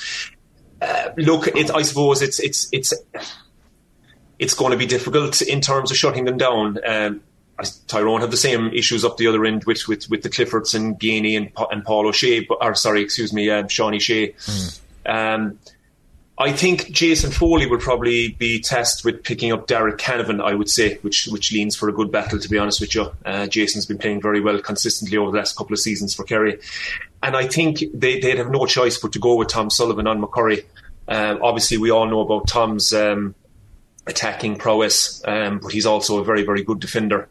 And I think McCurry is in really, really good form at the moment. So I think Tom will be tested with that. But look, remains to be seen. I think they look like the best matchups at the moment. As I said, I think Paul Murphy will go on Ruairí Canavan, and then the other two will probably just match up as as as is, you know, with Yeah. uh, with Tadhg Morley and and um, and, and Gavin White. Uh, Tyrone will have to keep an eye on White. You know, they'll have to put somebody on him who's defensive minded. Kyle might have his own thoughts on that because Gavin is, as we as we know, very very good at going forward. Once he picks and chooses his right moments to go, you know. Yeah, Kyle. Yeah, um, th- tho- those matchups are, are sort of something that when I seen the Kerry team named last night that I, that I was thinking down the along the same lines, but I'm not sure. Um, Paul Murphy might be just the, the right man for uh, um, Dar- or Ruairí Canavan because I, I think that yard of pace might suit Ruairí. I, th- I don't. think Paul is an exceptional kick passer and a Tigerish defender, but Croke Park is a, a daunting place whenever those spaces open up, and Ruairí Canavan is freakishly quick over the ground. Doesn't look like it, but he he can he can run, and I just don't think it, it will suit um, um, Paul Murphy in, in that regard because I think that that might be a, an area where Tyrone might ex- exploit it across the, the half forward line. Kyle, if you take a step back from Tyrone for a second, they uh, like a lot of the narrative that is around them at the minute is that like they're hitting form at the right time, obviously, and we've discussed some of the individual tools that they have that I think allows them to compete with anybody in their day. But that notwithstanding, the form is based off a win over a bad Donegal team. I think we can accept, and two inches after that uh, John Heslin free from being bounced out of the championship. Like. Um, there's a little bit of a. It feels to me like a bed of sand. We'll find out a lot more, obviously, tomorrow. But the form lines, uh, I'm not sure that I fully buy the Tyrone are hitting form at the right time, time thing, or that we've seen enough evidence of that just yet. I, I would uh, agree with, with everything you're saying. Um, John Heslin free kick that that could have been an end till to Tyrone season very very easily. Um, as I said, Donegal. There was a bit of talk about Donegal hitting a wee bit of form, but you would have fancied Tyrone going into that just with, with where the team both teams were at. Um, but I don't. From a Tyrone point of view, I don't think we give Westmeath um, enough respect. We, I think that we went very much man on man, and, and we, we we'll take them on. No, we they, have some exceptional players. Uh, John Heslin, uh, Ronan O'Toole. Either they caused Tyrone a lot of problems, and that's not how Tyrone played against Donegal. They set up with that wee bit more defensive with the two wing backs dropping a wee bit deeper and, hitting on the counter attack, trying to keep a couple of couple of bodies up the pitch where they could release the kick pass. And the two of them against Donegal, Donegal left those open spaces.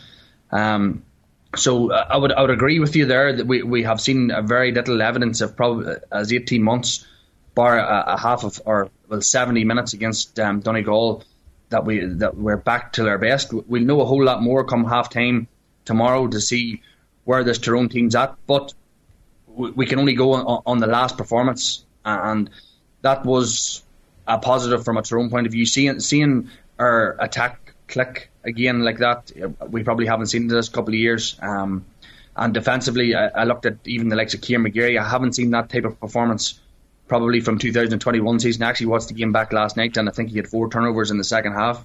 Sean referenced um, Gavin White running down cul-de-sacs. I think Kieran McGeary was the cause of, of three of those, and that's why he picked up Player of the Year in, in 2021. So Tyrone will be looking to get their energy from, from turnovers and, and hit Kerry as much as they can on the counter attack because. Uh, as Sean uh, re- re- rightly referenced, last time I was talking to, to Gavin Devlin, the Louth manager, who, who's our club manager, and he was saying that he could not get over the quality of, of the Kerry kick passing. They had game plan set up to to try and nullify that, but they could not get here. Every single pass was to the forward side. There was never a chance of a defender getting the hand in, and that's where ultimately undone them for, for five goals. Are either of you, as we wrap, willing to uh, predict against your county? Not down here anyway. Um, uh, yeah. Um, Have you ever No, heard a Kerry I- man back against them? To be honest, Oh, often, often. um, look, I, I think I think uh, you, you know Kerry. you- Obviously, you know we, we saw our group and um, had a very bad day out against Mayo. Um, played a little bit better against now that we see is a very good Cork team. All of a sudden, you know, and and and yes, as Kyle said, we put in a very good performance against Louth. So, I mean, when you look at who's left in the championship, you know, th- three of the teams are from Kerry's group, a group that Kerry topped, you know, so mm. it's not all doom and gloom down here. I think that the, the group actually ended up being very, very good for Kerry because it gave them a good, it opened their eyes a little bit and also gave them a good test, bar the Louth game, obviously. So I think we're in a good place going in. I think we're going to need a massive performance to beat Tyrone. Yes, uh, I, get, I get your um, your thinking, Adrian, that their form hasn't been fantastic, but as Kyle said, they're they're they're going off their last performance. They'll come in upbeat into Croke Park, where when they see a green and gold jersey, they always seem to flick a switch. Whatever's in them up there, I don't know, but they seem to flick this switch and and and just turn in a performance. But Kerry just need to be ready, and certainly I think it comes down to, as always, who has their hands on the ball the most, because we both have very very good sets of forwards. And if we can supply them with the ammunition, as I said, early and often, you know, both sets of defenders could be in for a long day. I'm, I'm, I'm hoping it's it's going to be a good game, but I, I would plump for Kerry by maybe two or three points. Yeah. Last word to you, Kyle. Yeah, I don't. Um, I suppose uh, I'm, I'm optimistic just on on regard to that Tyrone, as Sean says, flex, flex that switch. I think it, it nearly comes from a bit of a, a siege, siege mentality, um, siege mentality that we're, we're always wrote off in, in, in, the media. That's whenever Tyrone play their best football. Um, so when you go in against Kerry nine times out of ten, you're the underdog, and that's where where Tyrone thrive. So I'm thinking from a midfield point of view, we might have we might have the the upper hand there. I think we we have the best midfield partnership in in the country at the moment. So that might give us a, a good front handle on the game, and, and, if we can win that area and supply our forwards, I think we're we're we're in with a shout. So I'm not ruling out extra time again, but uh, I'm quietly confident maybe a Tyrone victory by one or two. Yeah, so Oisin McConville saying uh, penalties, we'd take that as a neutral, we'd settle for. Thanks a million, lads. Enjoy the game. Thanks, lads. Thanks Cheers, man. Sean O'Sullivan, Kyle Cooney on the line there. Paddy Christie is with us. Good morning to you, Paddy. How's it going? How you things? get to decide and vote then. Who's going to win that one? uh, Kerry and Tyrone. Yeah.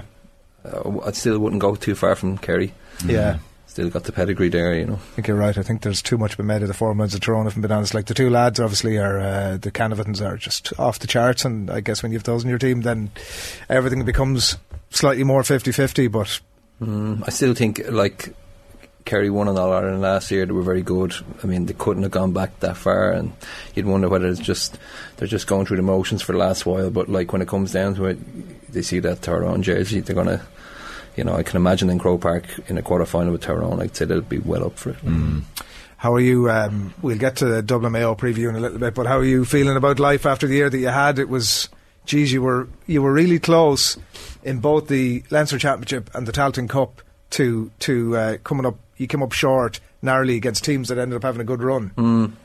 Yeah, it was a strange one. Like we had a disappointing league, obviously, and then you went to the championship obviously on a, a, bit of a downer, but we came sort of regrouped and had a, quite a good performance with Offaly. And obviously, obviously, they went on to do quite well, like like well, reasonably. And then I suppose and wheels come off for them as well. But like from that point of view, and from the down point of view afterwards in the Tailteann Cup, um, yeah, the down game, like we felt we were really in that game for 50 minutes, and then you know they got a goal and they changed the game. But you'd expect that Down will be very, very hard to beat in that uh, final. And I suppose if they win it, it might put a slightly different complexion on things. Um, like we, we felt we really played well in that first half, and I suppose we had a couple of chances that might have just put us a bit further ahead that we didn't take. Just the nature of football, but like um, it's it's a hard one to put your finger on. Where how do you feel about the year? Up and there was ups and downs along the way. We started off with a great O'Byrne Cup, and then uh, poor National League. Then it's a half decent, uh, good decent performance against Offaly in the Championship. Then a couple of good performances in Tailteann Cup and, and, and a poor one as well. So like it's a mixed bag. Can you take any positives from that league campaign? I know like Longford had think have been in Division Three for, for eight years, so kind of made your home there. Um, but next year face a Division Four campaign I guess in one in one sense, it's a promotion is the obvious target. Uh, and you could build up a little bit of steam, beating some teams, getting a few results. So I guess there's positives to take from it as well. Yeah, well, you, have to. I mean, there's always you can be always trying to put spins on things, and sometimes it's real, and sometimes it's it's artificial. Like the, I, I think it's a genuine. From my point of view, having been involved with Tipperary, the same thing happened. Went down to Division Four.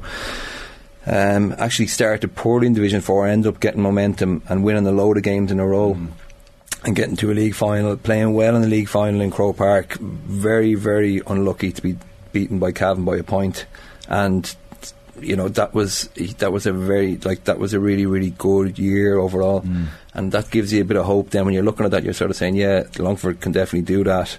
Um, you don't want to be down in Division Four, but realistically speaking, the leagues don't usually lie. Like if you lose a number of games in the league, you know you have to hold your hand up and say, look, we weren't good enough this year. Like Is, that, is this the end of your second full year? no, no, this is First first year. first, year. Okay. Yeah, yeah, yeah. So that Wry grin is like, give me a chance here. I'm, uh, well, like, how, how, how is there, is there, I was interested because it was in my mind before you mentioned it about that sort of, particularly from a manager's point of view, when you get to the end of the year and all bar one county has something negative to reflect on at some point or another. Um, and that balance of trying to be, not to be Comical Ali about it, that you need to actually own some of the stuff, like a, a general sense of progression or, What's your sense of like you're going to regroup again in what when when do you, when will you I suppose October, November is what, when. what your what your chat be with the group when you get back? Well, I suppose the goals you, you, you you'll always start with goals like we would have started this year uh, or back in October last year, November, and you, you, your goals for the league, for the championship, for the Tailteann Cup. For us this year, I was I was hopeful that we would get to a Tailteann Cup semi final. I felt that if we did that, get to play in Croke, Croke Park is a big thing for me. Like I saw the effect it had with Tipperary. Um, obviously, they would have won a, a Munster in 2020 in an empty stadium. Uh, it was fantastic, but it was an empty stadium. But to go out to Croke Park and play and play well. I think that just brought brings everything on. Ultimately, I suppose t- the following year the Tipperary didn't go great, but like I still think overall for progression for a county for a so-called smaller county and, and like the Carlows and the Wexfords and the Tipperaries and the Longfords and all the teams in Division Three and Division Four. For them to play in Croke Park and play well, it's a big deal. So for me, that was a big deal this year. The fact that we didn't get there was disappointing, and it's something that you want to go for for next year. You've got a couple of chances now because you definitely feel that you can get to a Division Four league final, uh, and you'd be in Croke Park, and you feel that you know with the with a few things falling the right way, you could get into a Tailteann Cup semi final. So therefore, you know, and I suppose realistically speaking, if we'd have pipped Offaly this year, we were beaten by a point in both league and championship, and uh, in the championship this year, if we'd have pipped Offaly, um, you possibly could have got on to uh, into Croke Park as well. But that's a big deal, I think, for for, for that. For the county to go on, I think they need to get to Croke Park and play well in Croke Park. I know you would have been involved, Paddy, in, in different uh, summer camps and summers in, in Longford and stuff. That would have maybe got you on the radar of, of people Yeah, within yeah. the GAA circles in that county. Um, what have the, been the biggest challenges for you managing a, a team like Longford? Even I think, you know, from a rural sense, I guess player retention is, is a difficult one year on year, and trying to get lads to, to stay put, and, and I guess getting that commitment is that one of the main challenges for you? Yeah, well, that's linked to belief. Like, if, you know, it's very, very easy for the Dublins and the Kerrys, uh, you know, the Tyrones of this world, to, and even at that, they still lose player, players. But like, um, it's very, very easy to justify for a player who's number, even number thirty in the panel or thirty-two in the panel. You know, they have a good chance of success with those counties. You know, there's, there's, there's a good bit of glamour involved. You're playing in Croke Park regularly. Um, everything is sort of set up for you there. Whereas in the smaller counties, you know, would a fellow who's number 27 or 28 in the panel, is the, is the same attraction there for him? Honestly, probably not. And that's the hardest thing because you'll always keep your 20 or 22 uh, key players in the panel, and most of them are, are, are getting football all the time. But it's very, very hard to keep the other, the other lads involved. We were lucky this year, like, we, we were we we lost a few lads here or there, but we started off with a huge panel and we sort of kept it fairly well. Um, but like a lot of the smaller counties would lose players regularly, particularly when it co- comes to April and May. And you have the allure of America and that sort of thing. So, like, that's, uh, I suppose that, again, come, coming back to your question, that's linked to confidence. Like, if somebody, and belief, and if somebody believes that it's worth doing it, worth sticking at it, they're gonna they're gonna keep at it, and that obviously has a knock on effect because if you get all those fellas committing, then eventually it probably will happen, and then you'll have genuine cause for um, having those beliefs. But until then, you're sort of treading on thin ice. Like it's it's difficult because any sort of a setback at all can knock you back a bit. Like if when Dublin underage players are coming through when they're 19 or 20, they honestly will.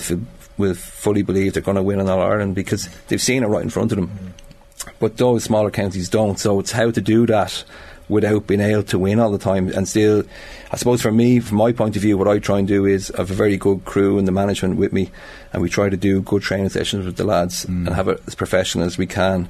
And that's our way of trying to, you know, put in the very firm foundations for the future. And if they come back, to, if they want to come training all the time, you hope then eventually the results will come onto the pitch, and then you can start going further further afield. Then. Mm. What do you enjoy most about management, and who are you looking at in GAA or in different sports as the people that you'd like to emulate?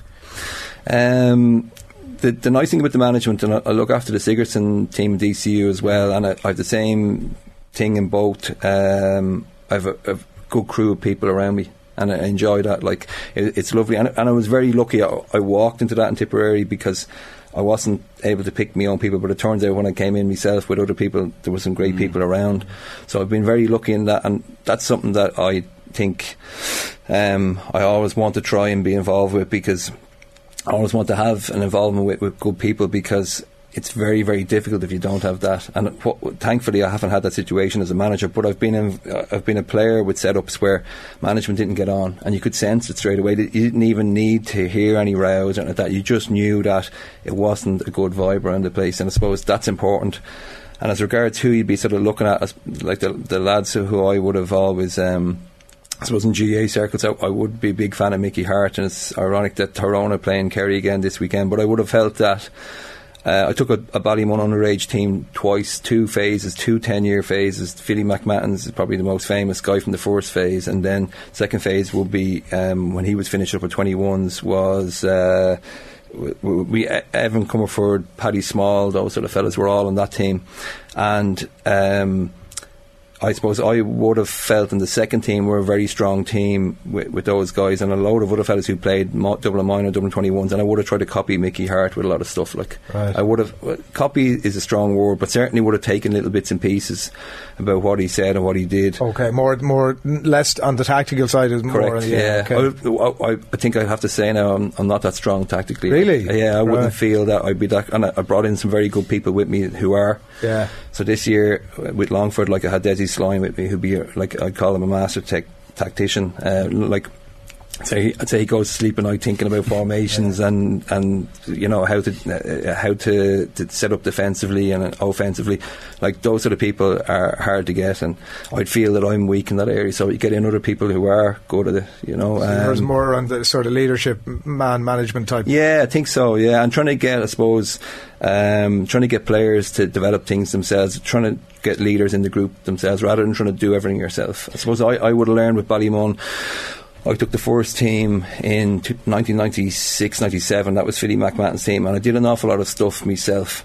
Right. And I felt that was good, and I was in control of everything, and it didn't really matter about anyone else. But the problem with that setup is, and that system is, is that if you were ever gone, then because these things will happen, someone could move to a different country, they could move to a mm. different part of the world, they could get sick, they mm. could die, anything could happen. And the thing about it is, if if that if there's not other good people around to carry it on, it doesn't work. Mm. So, like, I, I I would be a big believer in getting really good quality people in, so that it's not driven by one person, and then having players doing that, players driving things, and having them involved in it, rather than you being sort of the be all and end all. I think that's that doesn't work long term. You mentioned Desi Sloan there. I know yourself and Desi were, were named on Declan Shaw's coaching ticket for, for the Mayo game. Yeah, that's know, right. Know Kevin, Kevin McStay ultimately got the job, but do you look back at that now in hindsight, and, and hindsight's obviously 2020, but with a bit of almost happiness that that obviously the Longford gig came about as a result, as, a- as a number one role. So was it was it better in the end that it worked out that way, or, or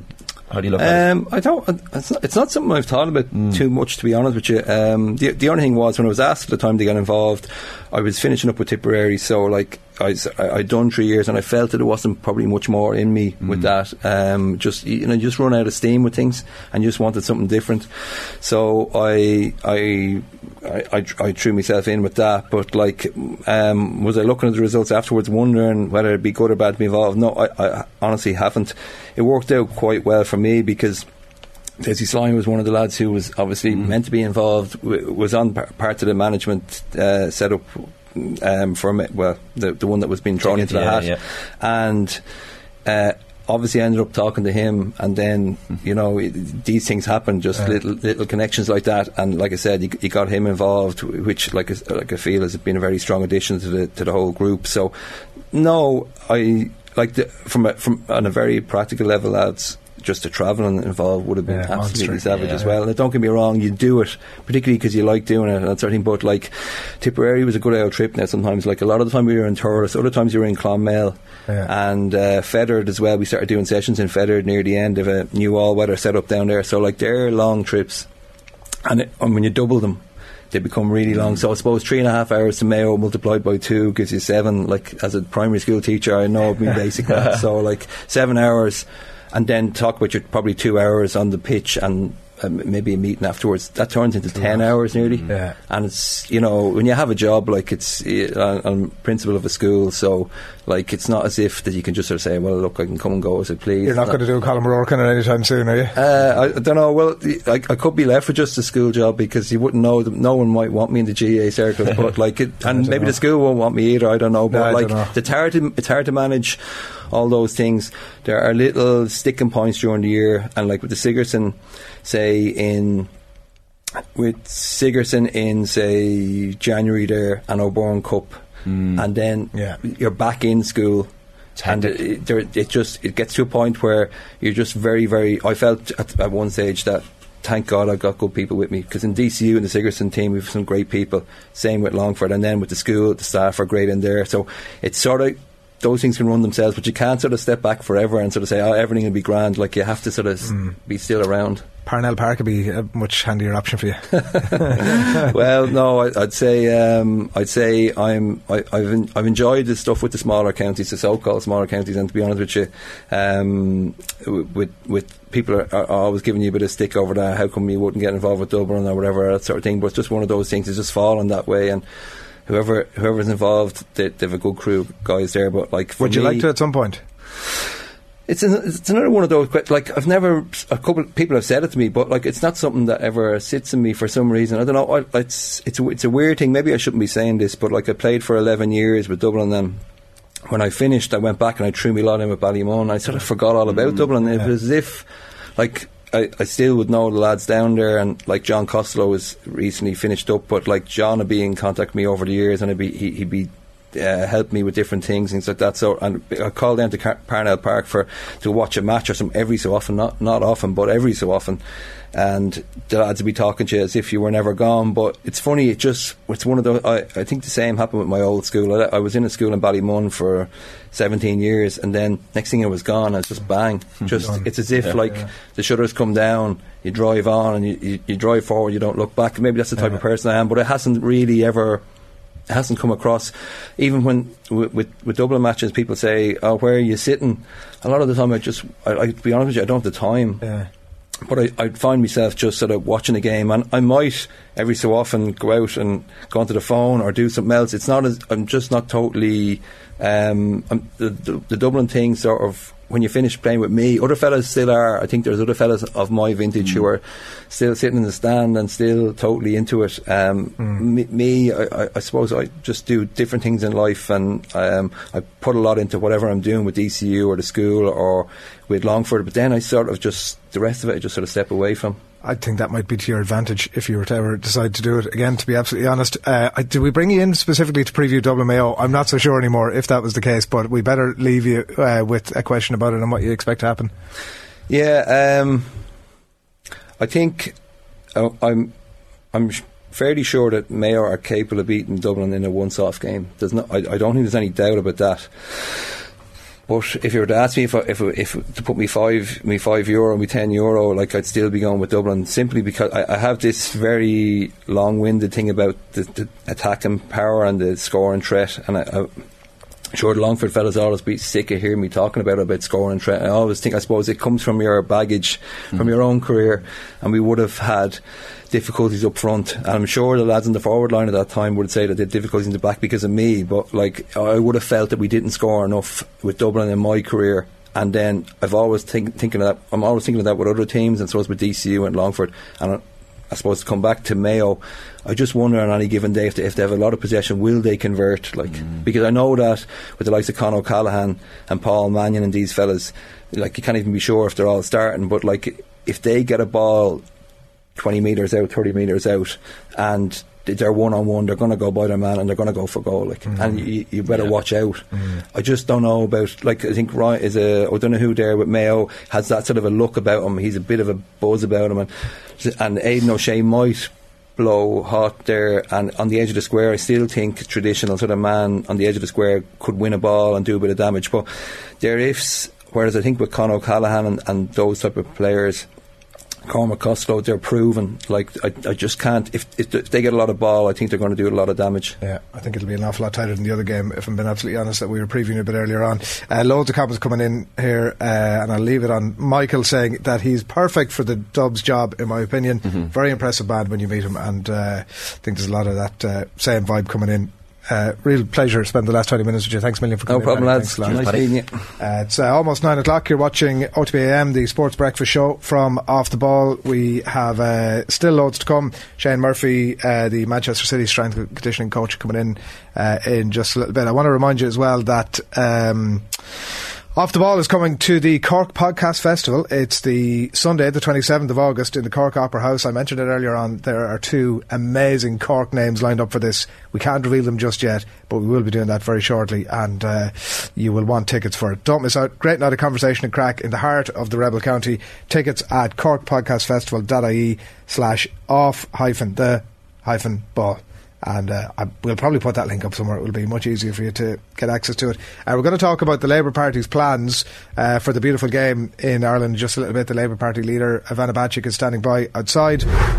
In a couple of weeks' time, the Labour Party are going to take a motion to the Dáil to call for more investment in football infrastructure, greater focus on gender equality, and the introduction of a football programme at transition year. And to discuss that, I'm delighted to say we're joined in studio by TD, leader of the Labour Party, Ivana Bacik. Good morning and welcome. Good morning, Adrian. Thanks Thank you for for coming in. inviting me on. My first time on a sports programme, so I'm it somewhat apprehensive. uh, yeah, it is a bucket list thing, and it's a delight to be in this studio. You have it made beautifully homely. It's not like a radio studio at all. It's Good. That's, really nice. that's definitely the objective. Set out your stall. Well, in the Labour Party, we've t- we're very serious about football, about the need to invest in football. My colleague Aodhán Ó Ríordáin has really championed this Mm. issue for many, many years because we all know that football is the Cinderella of Irish sport. That there's been significant underinvestment if you compare football to GAA or to rugby. Uh, significant underinvestment, and yet it's the biggest participation sport in Ireland. You know, when you look at the numbers now playing, and the numbers in particular of young girls and women playing, and that's my particular passion, is to see greater gender equality in sport. So that's really why we in Labour have come together to put forward in the Dáil on the 12th of July a motion calling on government to ensure, you know, significant, ra- significantly ramped up investment in football. And I suppose we're doing this on the back of the FAI um, strat- strategic plan that they've just recently announced, where they're looking for a really substantial investment from government, over 800 million over 15 years, and they've set out a really clear pathway to reach a, to reach, I, I suppose, greatly enhanced infrastructure, both at grassroots level and at League of Ireland level, and then of course also at international level, where they're really pushing forward. So we're doing it on the back of that, but also because, of course, the Ir- Irish women's team mm. are going to be playing in the World Cup in Australia and New Zealand. They've absolutely captured the hearts of the nation. I mean, I was so proud and so honoured to have witnessed them play recently in Tallaght in the one of the qualifiers, Ireland Finland, in September. But to see the way that the games, both here and abroad, have captured imagination, to see my daughters who, who, who've been playing for years, you know, to see how they and their cohort and younger girls again are just so um, in, so enthused and motivated Yeah. by the women's team. So I think now is the time for us really to call on government to change the dynamic, to change the dynamic in sports funding to ensure that football gets the recognition it deserves. Not to take away from other sports, I would hasten to add now, Adrian, but, but because we recognise the importance of sport investment generally. But it, the reality is Ireland has underinvested in sport overall compared to European, other European countries, and football in particular is the Cinderella The poor cousin, and we do need to enhance the investment in football Yeah. because it, it lifts the spirit of a nation. It's huge, but it's also important for equality and inclusion, not just for women to bring forward more women and girls at a time when you know only about a third of clubs have women's toilets. I mean, it's that basic. Um, we heard from Lisa Fallon at a briefing we did this week in the Dáil that you know girls playing soccer, and I know it myself, seeing you know having been a parent and a coach with FAI, that you know trying to change on a field, trying to change in, uh, into your sports jersey on a field with no changing facilities. That's the reality of grassroots football in Ireland. So we need to change that. So we're calling on government to step up the investment for football. Can I ask just about that specifically? Because there's a lot of what you say there that makes total sense. That's inarguable around uh, the facilities piece for grassroots specifically. Where it starts to get more complicated for me is around the. So, like you say, it was obviously an FAI. Uh, ask for the 863 million, I think the number was, uh, to include investment, and you mentioned it there around the League of Ireland, for example. And I know um, uh, Labour talk a little bit about uh, the investment in a football industry and the, the bringing Champions League football to Ireland. First bit I totally get around grassroots, encouraging kids to get involved, encouraging Yes. girls to get involved. What's the angle for Labour around the League of Ireland piece specifically? Well, I think the reality is that what motivates children, boys and girls, to get involved in any sport is to see it on the big on the screen, to see it uh, being taught, to hear it being talked about, to have it within the culture. Like I say, the wim- the success of the women's team has not only brought more young girls in. Our academy in Larkview FC, where I my, my daughters have played, um, you, you know, the academy is now growing massively. We're seeing five, six, seven year old girls coming into play because they're hearing their parents talk about women playing. They're seeing women playing on the on the TV. When my one of my girls, you know, was, was uh, five or six, I remember her watching a, a game with me on, on TV, one of the, you know, our, the men's team game, and saying to me, "Why aren't we seeing? Why are the where are the women playing playing on the screen?" So I think you have to invest at all levels. There's a synergy between them. You can't grow a grassroots unless people are seeing su- success or you know, or at least investment in the international and of course League of Ireland. And again, there's been significant underinvestment there. I mean, you know, if you look at the, League of Ireland stadiums around the country, you can see that. You see in Richmond Park and in Chicor, you know, where we've gone um, numerous times. You know, we've, we've only got the Aviva or Lansdowne, as I prefer to call it, in my own constituency, and we've got Tallaght and we've got Turner's Cross. But they're the only three stadiums out of 40 in Ireland that are football, that play football, and that have uh, in the top 40. So the, Can- can the just ask on that? underinvestment, Can I ask on and you, think yeah, you can't bring forward grassroots. Sorry, Adrian, you can't bring forward the ga- grassroots. I think without also investing or being seen to value football Can I at ask other you levels. about that specifically? Because I think that, like, I, it's inarguable that outside of the, some of the grounds that you've mentioned, some of the League of Ireland grounds need big time investment. I would understand why the FAI might be looking for, for money for that. Like, I think one of the things we saw post London 2012, for example, was this promise of legacy that if we build this Mm, thing and we make mm. this investment, that there will be this great legacy. I think that we should stop talking about that as a thing, to be absolutely honest, because I don't believe for a second that I think that people will be inspired, for example, by the Ireland team being at Australia, New Zealand. But I think there are much more important things that could that can happen, that need to happen. That I think that the likes of Labour and and government parties need to pay more inten- uh, more attention to, and certainly have more investment around uh, in relation to the grassroots piece.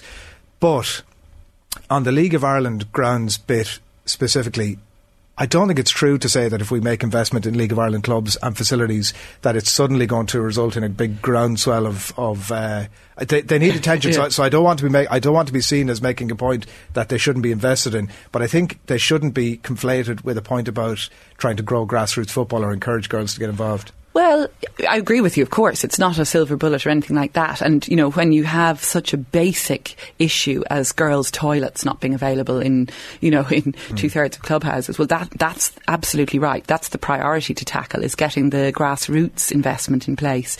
But I do think the FAI are right in their strategic plan to identify it as a three pronged approach that you do also have to invest along with grassroots in League of Ireland and at international level, bringing up the training standards and so on. Because, you know, we've exported all our best players for so long, and and again, it just I think is symptomatic of a lack of valuing of the game and a lack of valuing of the players. You know, it's only seven years since the women had to strike to get pay parity at, at the international team. You know, that's the sort of undervaluing that I think diminishes support for a game and you know and has a knock-on effect on the numbers coming into it, even at that very young age. And I do think we're going to see, you know, there's undoubtedly it's undoubtedly the case. We're going to see a massive influx, I think, of, of you new gir- of girls and women coming into the sport as a result of the World Cup this summer. There's no doubt about that. So it does have a knock-on effect. It's not automatic, and I agree with you that grassroots should be the priority. But I think you also do need to see investment at League of Ireland and at international level. You you referenced the, so football being like the Cinderella of, of, yes. of Irish sport, which is fair enough. I, I do think there are a lot of other sports in the country that maybe see themselves as the Cinderella of, of Irish sport. So how, how do you how do you stop this becoming, I guess, to the detriment, this investment in football uh, as being to the detriment of other sports who, of course, want, want a lot of money themselves. Yeah, I think that's fair, you know, and certainly we'll be addressing that in our motion that it's not going to be a zero sum game. We're not saying level down, in other words, you know, re- reduce funding from everyone else. Far from it, as I say. And again, I think the FAI have been very clear, and I've talked to them about it in their strategic plan that they're saying, you know, f- overall sport funding in Ireland is too low. Let's bring it up more generally. Let's bring football up to the level of other sports like Gaelic and, and rugby. And certainly, you know, I suppose there's been that historic um, disparity in treatment because for so long GAA was the official national mm. sport, mm. if you like. You know, the ban um, until 1971 for Gaelic play, play, players in playing Gaelic to, be, to play soccer. Soccer, football seen as the garrison game traditionally, you know. So there's a class and a sort of national um, issue here about the playing of, of, of, of football, and yet it remain it, it, has become the biggest participation sport. It's hugely important across so many communities. Investment in football is about investing, in many cases, in bringing up the level of uh, advantage in a community that might be disadvantaged because traditionally it's been a working class game compared, for example, to rugby, mm. always seen as a middle class game. So you know these these are the issues that in Labour we're interested in exploring in our motion, but it's not about investing in football at the expense of other sports sports, far from it. It's about trying to ensure we have a better sporting infrastructure across the country because it's good for all of our health. And I'm, I speak as somebody who, as a child, hated team sport, never played team. I think I made it as a sub in the minor F netball team in my secondary school. But you know, I happen to have sporty children, and it's so important to, to keep kids in sport, particularly teenage girls. You know, t- that we have that we have that investment, that we have that basic infrastructure, changing rooms, toilets. Mm. You know, um, a valuing of women in sport. The, the difference it makes to go and see the women's team play in Tallaght is incredible. To see the crowds, mm. to see the investment in Tallaght, and it's super to see the final the final stage of, of the stadium finished. You know, it's a brilliant stadium, but but you know, other, to go and see teams playing in sort of substandard stadia, to see lack of facilities, that I think just demotivate, demotivates children and adults from playing. How do you convince people? So I know Ó Ríordáin, I think, had put forward a proposal similar to this in, in, in June of 2021, or certainly a couple of years ago. The, these kind of ideas were being uh, mooted, but uh, for people who are sceptical, maybe, and, and, say that you know, obviously coming in, into election time, people, you know, it, these are populist policies that everyone is going to agree with. But how, how do you then, I guess, promise to those people that you know these these things are still going to be pushed for and uh, and promised you know after elections. Well, look, I don't think anyone could accuse Aodhán of being a fair weather football fan, and I you know I have to pay tribute to Aodhán Ó Ríordáin. Clearly, he's driving this. You know, he our sports uh, spokesperson, Mark Wall, Senator Mark Wall. Also, I mean, we have so many people in our parliamentary party who are absolutely passionate about football. You know, I'm thinking of Michael D Higgins, of course, our great president, who as a Labour TD and indeed many years before he was a TD was hugely involved in Galway United United. At the at the, the night Michael D was elected in 2011, the Galway United team all came up to Dublin to celebrate with him. So you know we've a long track record of support for football at grassroots, League of Ireland, and at international level. We're very serious about this. Aodhán produced a football manifesto for Labour in the 2020 general election. He tells me we're the only party to produce a manifesto on football. So we're we're coming to this with a long track record. We think the timing is right for the motion because of the FAI strategy and because of the World Cup performance. Obviously, you know it's a good time. But we are very hopeful, Shane, that we'll have cross-party support, and indeed we're we're, we're seeking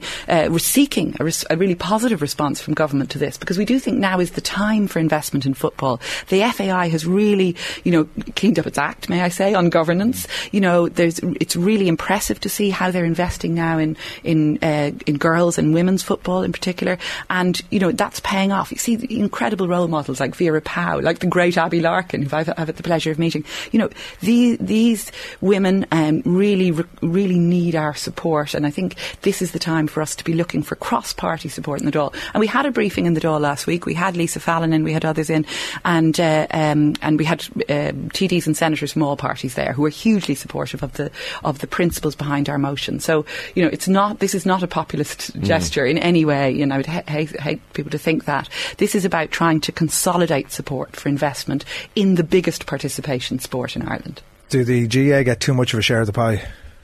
Well, look, you know, I, I, don't want to annoy any GAA fans, and I want to give a shout out to Ranelagh Gaels, who are the fantastic big local club in my own constituency. And again, my kids have played with them. So, you know, there's huge grassroots investment and participation in Gaelic, and it's fantastic to see. But again, it's not a zero sum game. Loads of the kids who play Gaelic, um, you know, during the week are playing soccer at weekends and vice versa. So I think it brings every sport up when you see participation. Again, I see it with my own kids speaking of somebody who wasn't a sporty kid, that if you're involved in a sport, you're going to be involved in more sports. You're going to have an interest in sport. Mm. And most Gaelic fans I know are also also watching football, often Premier British Premier League football too.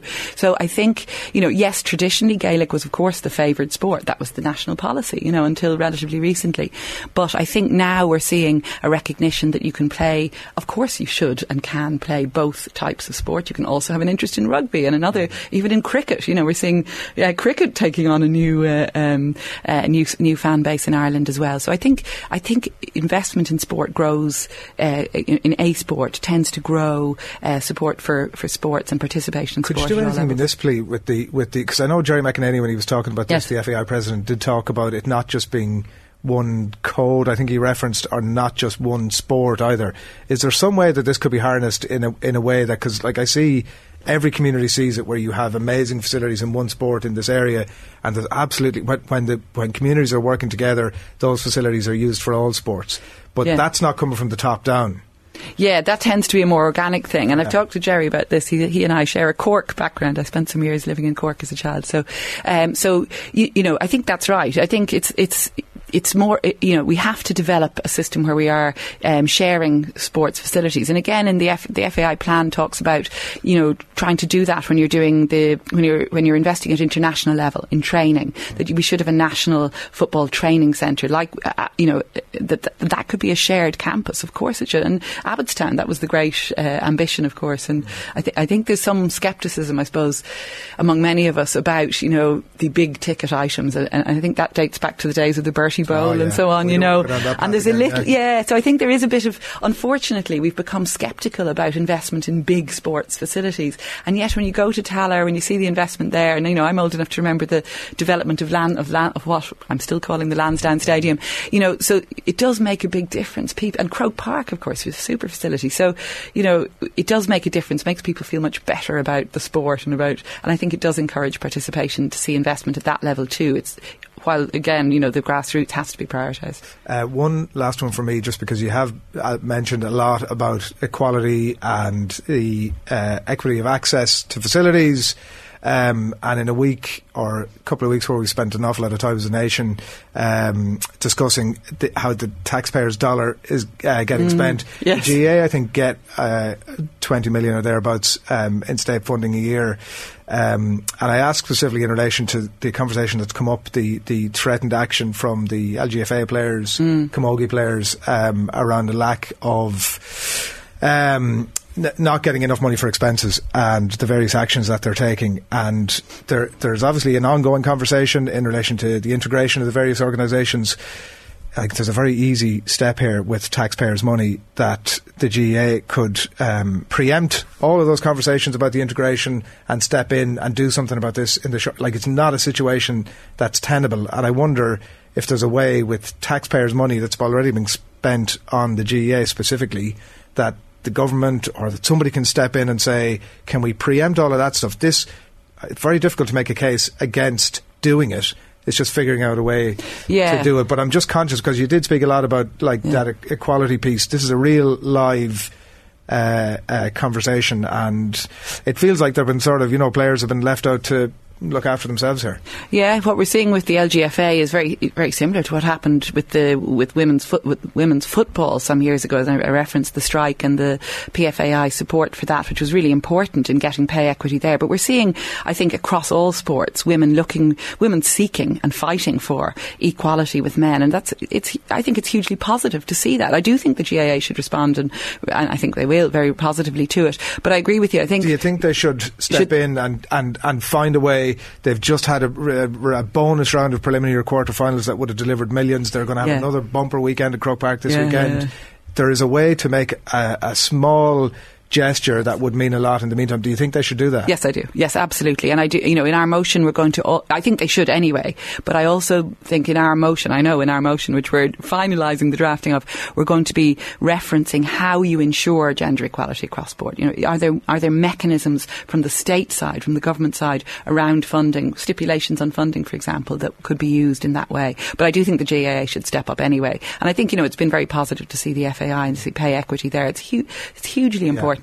But again, it's it's also about um, it's it's not necessarily about the stick as well. It's about the carrot. It's about you know ensuring that there are there's capacity in organisations to bring forward um, new players and young players and investment in diversity generally. I mean, you know, I wanted to give a shout out to David Rake, who's been works for the FAI and brings forward girls football at at, at, at school level, and that that you know to have an individual working on the ground bringing forward. He he helped us hugely. We set up a, a girls a club, Inchicore Girls as it was, and now now merged with Larkview FC in Kimmage. But you know, we got huge help from him particularly and from the FAI in starting up a girls club years ago. And it's that kind of stuff that keeps people involved and and uh, you know and supports giving parents like me a chance to do coaching courses. You know, that's the kind of stuff that really helps, as well as ensuring pay equity for uh, for women playing at a higher level. But it's about you know ensuring parents and particularly girls uh, and children feel supported. And you know, I think across all sports that's really important. Yeah. Well, I think, like we talk about the Women's World Cup,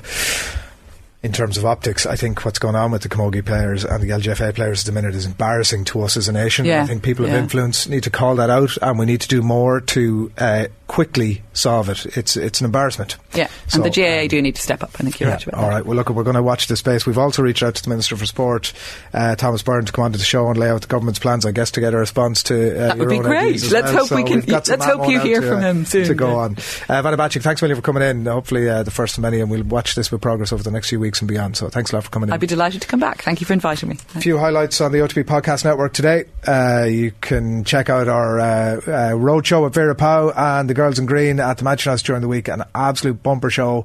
Uh, quality content there, podcast uh, available now. League of Ireland Match Day uh, with Stephen Doyle is available there. And Rory O'Connor was in uh, conversation with Nathan on the show last night. Johnny Sexton's potential, uh, well, his definite disciplinary hearing upcoming over the next couple of weeks was a big part of that. Now, after the break, we're going to speak with the Manchester City and Scotland performance coach Shane Murphy. And during the break, a clip from the latest episode of the Hurling Pod, where the four-time All-Star uh, defender Paul Murphy says that Conor Whelan is one of the most difficult corner forwards to mark in hurling. The Hurling Pod, uh, uh, by the way, live is off to the Bord Gáis Energy Theatre in Dublin in July. Uh, you are invited. We're going to be joined on stage by James Gale and Paul Murphy, of course, as well as special guest Joe Canning, will be there. More hurling legends to be announced very shortly. We'll debate the 2023 season, of course, preview uh, the final at that stage as well. It's July 20th. It's the Bord Gáis Energy Theatre. It's exclusive off-air event. Tickets are limited, uh, so don't delay. You can head along to offtheball.com forward slash events. And even if you needed more reason to head along and get your tickets there, all proceeds are going to go to the Dylan Quirke Foundation and Focus Ireland. Get your tickets now. Help support those great causes. And Bord Gáis Energy are proud sponsors of the All Ireland Senior Hurling Championship. We're back after these. You're listening To OTB AM. 22 minutes past nine on OTB AM, and that is Adrian, that is not myself. Uh, you didn't just get a Monaghan accent overnight. uh, Thankfully. delighted to have Shane Murphy in studio with us. Shane, you've been in. You've been on with us before. Yes, I'm very yeah. sure. Are we going with performance coach, sports scientist, fitness coach? What's your? Uh, it's what's your just a preferred? title. I don't really care. Yeah, yeah, yeah. Performance coach is probably more accurate, but I don't. It's a title. So for people unfamiliar with your with your story, or maybe didn't hear the previous chat, I know you were on with Jaron Owen before. Um, what exactly is it that you do? You've been working with, with the likes of Manchester City and, and currently the Scottish national team as well. So what, what does the, the job entail? Yeah, I quite, I ask myself that question every day, really, to be honest, because it's changed so much. I, I left, it was very, very concrete in my mind what I was doing at Man City. I was a strength and conditioning coach, a sports scientist, and then I, I left there and I set my own company. So now I find myself as a consultant with City Football Group, which is responsible for the development of Manchester City's loaned players who are not quite good enough for the first team, but too good for the academy. So I'm responsible there for their development and that's a whole host of a conversation. And then uh, with the Scotland team, is preparing them for um, all the games they have in preparation for like European Championships or whatever we've got coming up. And then I think what you've probably noticed a lot in what's happening in the industry now is uh, footballers are getting external guys to help them out. So LeBron James did it in the NBA, and some people, and Ronaldo has done it in the, in the Premier League, and so on. Is that that's cascaded down to other individuals? So I find myself as the team behind the team of certain individuals that play in the Premier League and, and the Scottish Premiership. Would have cropped up recently. I know the you were involved with the Scottish setup. Steve Clarke's setup when um, Scotland played Georgia recently, and the Yeah. Pitch gets a bit waterlogged, and then the rain starts coming down. And I think Scott McTominay standing in, in the tunnel at one point, looking down the tunnel, and the Georgian players didn't want to come back out. So. Uh, you probably had to be kicked into gear at that point where there's a delay, players' muscles are getting tight. Yeah. How, how do you cope with, with a situation like that where all of a sudden you're, you're landed with something that you weren't really expecting pre kickoff? Yeah, exactly. It was such a weird moment or a cool moment as well. Like it was a, quite a challenge because I think in, in normally speaking, you have just fairly binary what you do. You warm up the team and then you know X equals Y and everything happens kind of like uh, um, periodically. But that, in that moment, call off after six minutes never happened before. Players didn't know what was happening. Players were talked about oh it's going to be postponed the next day, and they've all got plans to do whatever they need to do. So they're they're emotional. They're you know like reacting to it. No one knows what's doing. The, the kickoff is delayed every 15 minutes, and you know it's yeah like you said you're you're trying to manage the physical kind of low. You're warming up. You, I, I think we warmed up four times in that in that moment because it, it got it was actually an hour 40 minutes.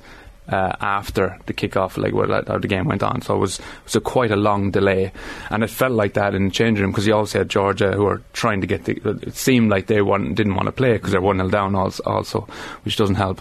Um, so yeah, it, it, but it was more about the mentality and keeping the team together because in that moment, what happens a lot of people is you hear this thing called cognitive decline. So they're not 25 year old professional athletes at that moment; they're four year old kids. You know what I mean? So Yeah. they're, they're the kind of emotions are, are really high. So it's just keeping the team focused, keeping them in, in, in, in, in kind of in, in a plan, I'd say, because we were given, oh, you got 10 minutes to warm up, and the players just wanted to go out and just do you know anything for 10 minutes but if you do that it's a long time to be standing around you know what I mean warming up. You need to focus you need to so it was just kind of making sure it was a process and keeping them together and then you know kind of doing that. But a, a lot of staff helped in that moment and some of the players are real leaders as well so they just took control of that. Like you got the you got the skipper Andy Robertson he's just he's a natural born leader and he just kind of takes control of that situation as well. So there was a lot of people helping out in that moment but it's certainly about just sticking to a process and just keeping the emotions intact It's funny, we were chatting to the Roscommon senior football boss, Davy Burke, who was in studio yesterday, and something he said that, that kind of struck me. It was they had obviously planned for the Connacht Championship, that opening game against against Mayo, and really focused on it. Hmm. Then they, then they win that game, of course, but he, he's almost, I think he was wondering out loud yesterday, did, did a focus on that in preparation for a, a certain date maybe hamper the, the, the, the rest of the season? Did, you know, do, you- do you get the workload right Mhm. later in the All Ireland Championship? You know, are players tired? And it's tough to find that balance. And I guess there's there's psychology and all that comes into this as well. But uh, have you found that there is a, it can be difficult for teams to kind of find that balance and peak for a certain period and keep peaking at different yeah points? It's very yeah, because you can't always peak, and football is this, and, and uh, other sports are like this, and, and GAA is like this as well. You got to peak every Saturday or every Tuesday, you know. So you got um, say Olympic cycle, you got to peak at a four years, so it's a bit more, you know. So Yeah. how do you? And if you look, at the- another thing is like if you look at the team of the week every time in the Premier League, it's never the same team. So people are peaking, you know. There's, there's an undulating individuality to the peaking as well. Not everyone's peaking at the same time. So the idea that a team peaks is probably uh, You know, it's probably just something we talk about, but it's not actually not the. You want your best players peaking at that time, so it's a difficult thing to understand. But the more you understand of players, the more you understand of the individuals, and having a goal and having a focus, I think is the number one thing. You know, because there's so many things that factor into this this idea of peaking. But in a group team like that, it's always the individuals. So you don't just look at the, the, the forest. You try and you look at the individual trees and you pick them out and you make sure that they're on the right plan. They have their individual things intact. And I think the psychology and the event will, will, will, will get there if you if you do that right. I think you get the basics right.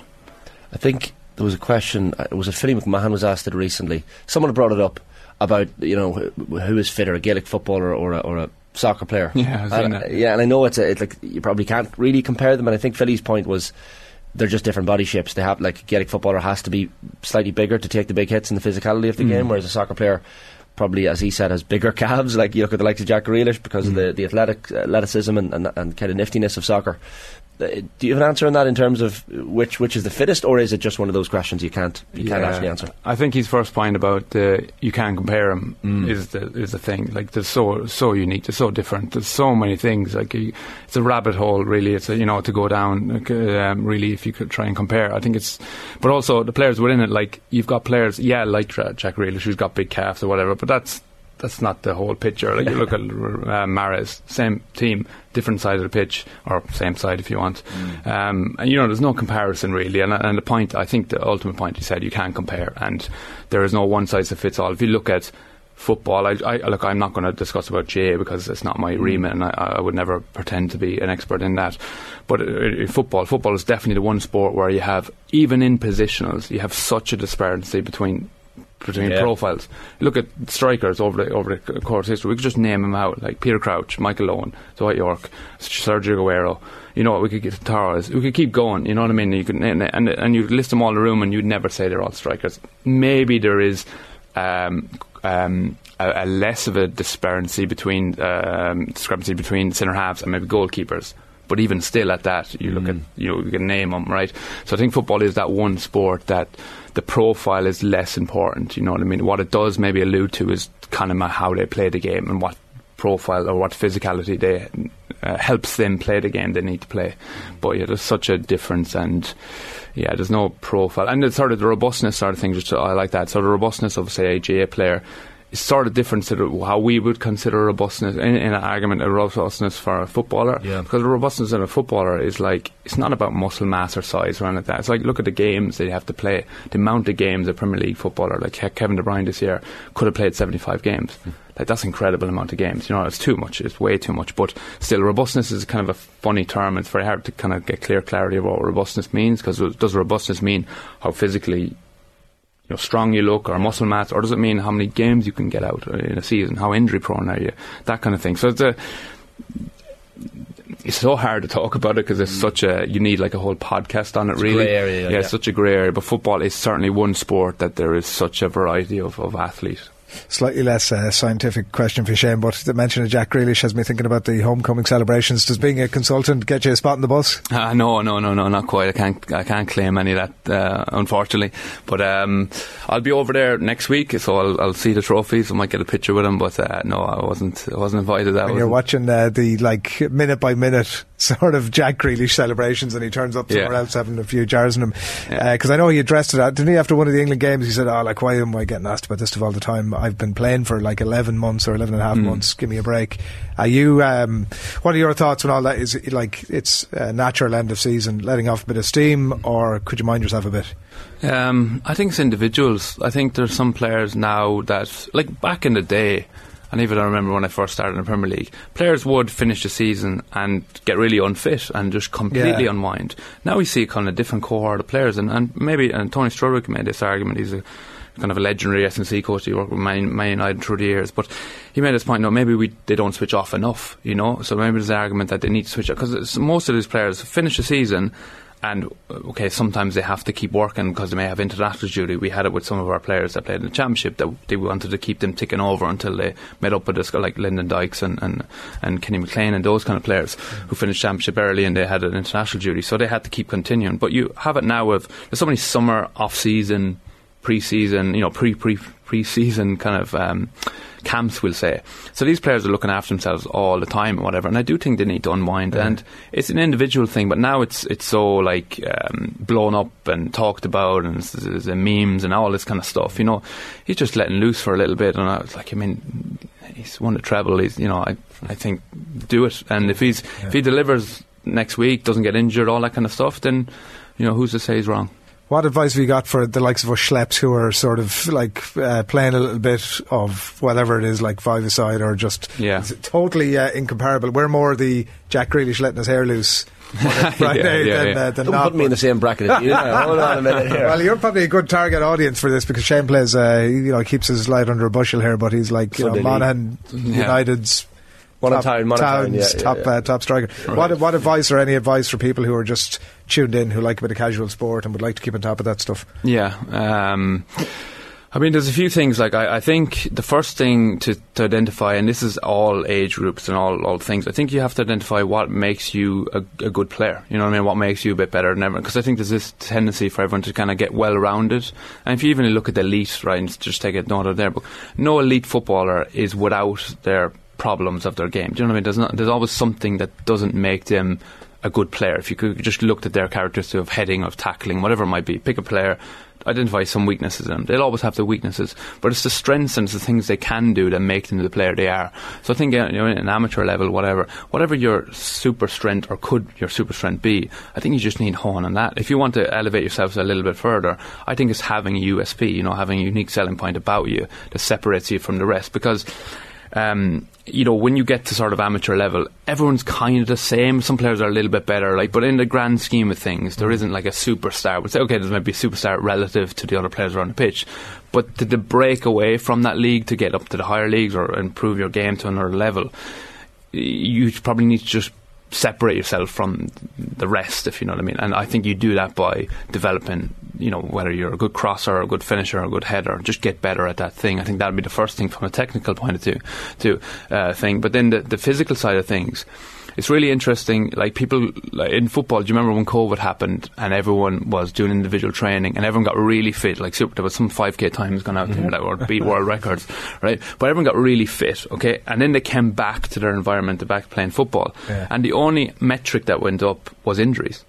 So they lost this kind of specificity of their training, which is really, really important. So if you're doing conditioning, you're trying to get fitter for your game, you always have to have the element of the game within it at some point. Yes, okay, 5k run and Maz runs and all these kind of things do help to a point, but there's a diminishing gain once you get past a certain fitness. Like if you're a if you're a footballer that's a good runner and then you keep running to get you know because that's your strength and you're going after that i would say you need to deviate from that it's kind of a counterintuitive point to my first point about the technical side of things but on the physical side of things you have to ensure that your training is somewhat specific to the game and i think that those two things if you if you get those right i think they would they would help your game massively Yeah, it's a good start. You're taking notes over there. Literally mental notes here. constantly. Whatever help you can get. Yeah, I- you talk about the big lad up front, Shane. That's what My- you. oh that's it is that, Five k COVID time hasn't quite uh, been been reached since, but uh, Yeah. I'll hopefully hopefully get back there someday. yeah, Are you a flick on man or are you, are you a finisher or what are you Uh, finisher, up, finisher. Big, big man up top, stick it up high. Ah. Crouchy over there. Crouchy over there. Nice and crouchy, yeah, yeah, yeah, hundred percent. But I've got an ex League of Ireland striker beside me, is this the smaller guy, so it's Smaller kind of guy, like, oh, okay. that helps. Making you look Yeah, good. Makes it, yeah, makes it easy. helps. you know, yeah. Shane, thanks, Willie, for coming in again, and we'll Yeah, catch up with you down the track. Thanks a lot. Um, it is 9.37, uh, OTB AM, uh, almost uh, wrapped for today. On Monday's show, uh, Shane is going to be alongside Johnny Ward. It'll be the Gillette Performance rankings. Uh, we'll reflect on the weekend's GAA course. Shane, I don't know, what, your- what are your plans for the weekend? I'm nervous. I'm actually, would you believe, someone said earlier on, Shane will obviously be at the Monaghan match. I rarely Ah, miss stop. a Monaghan match. Ah, I booked a trip away Ah, to, to Enniscrone for this weekend. I booked it a long time ago. I did not expect.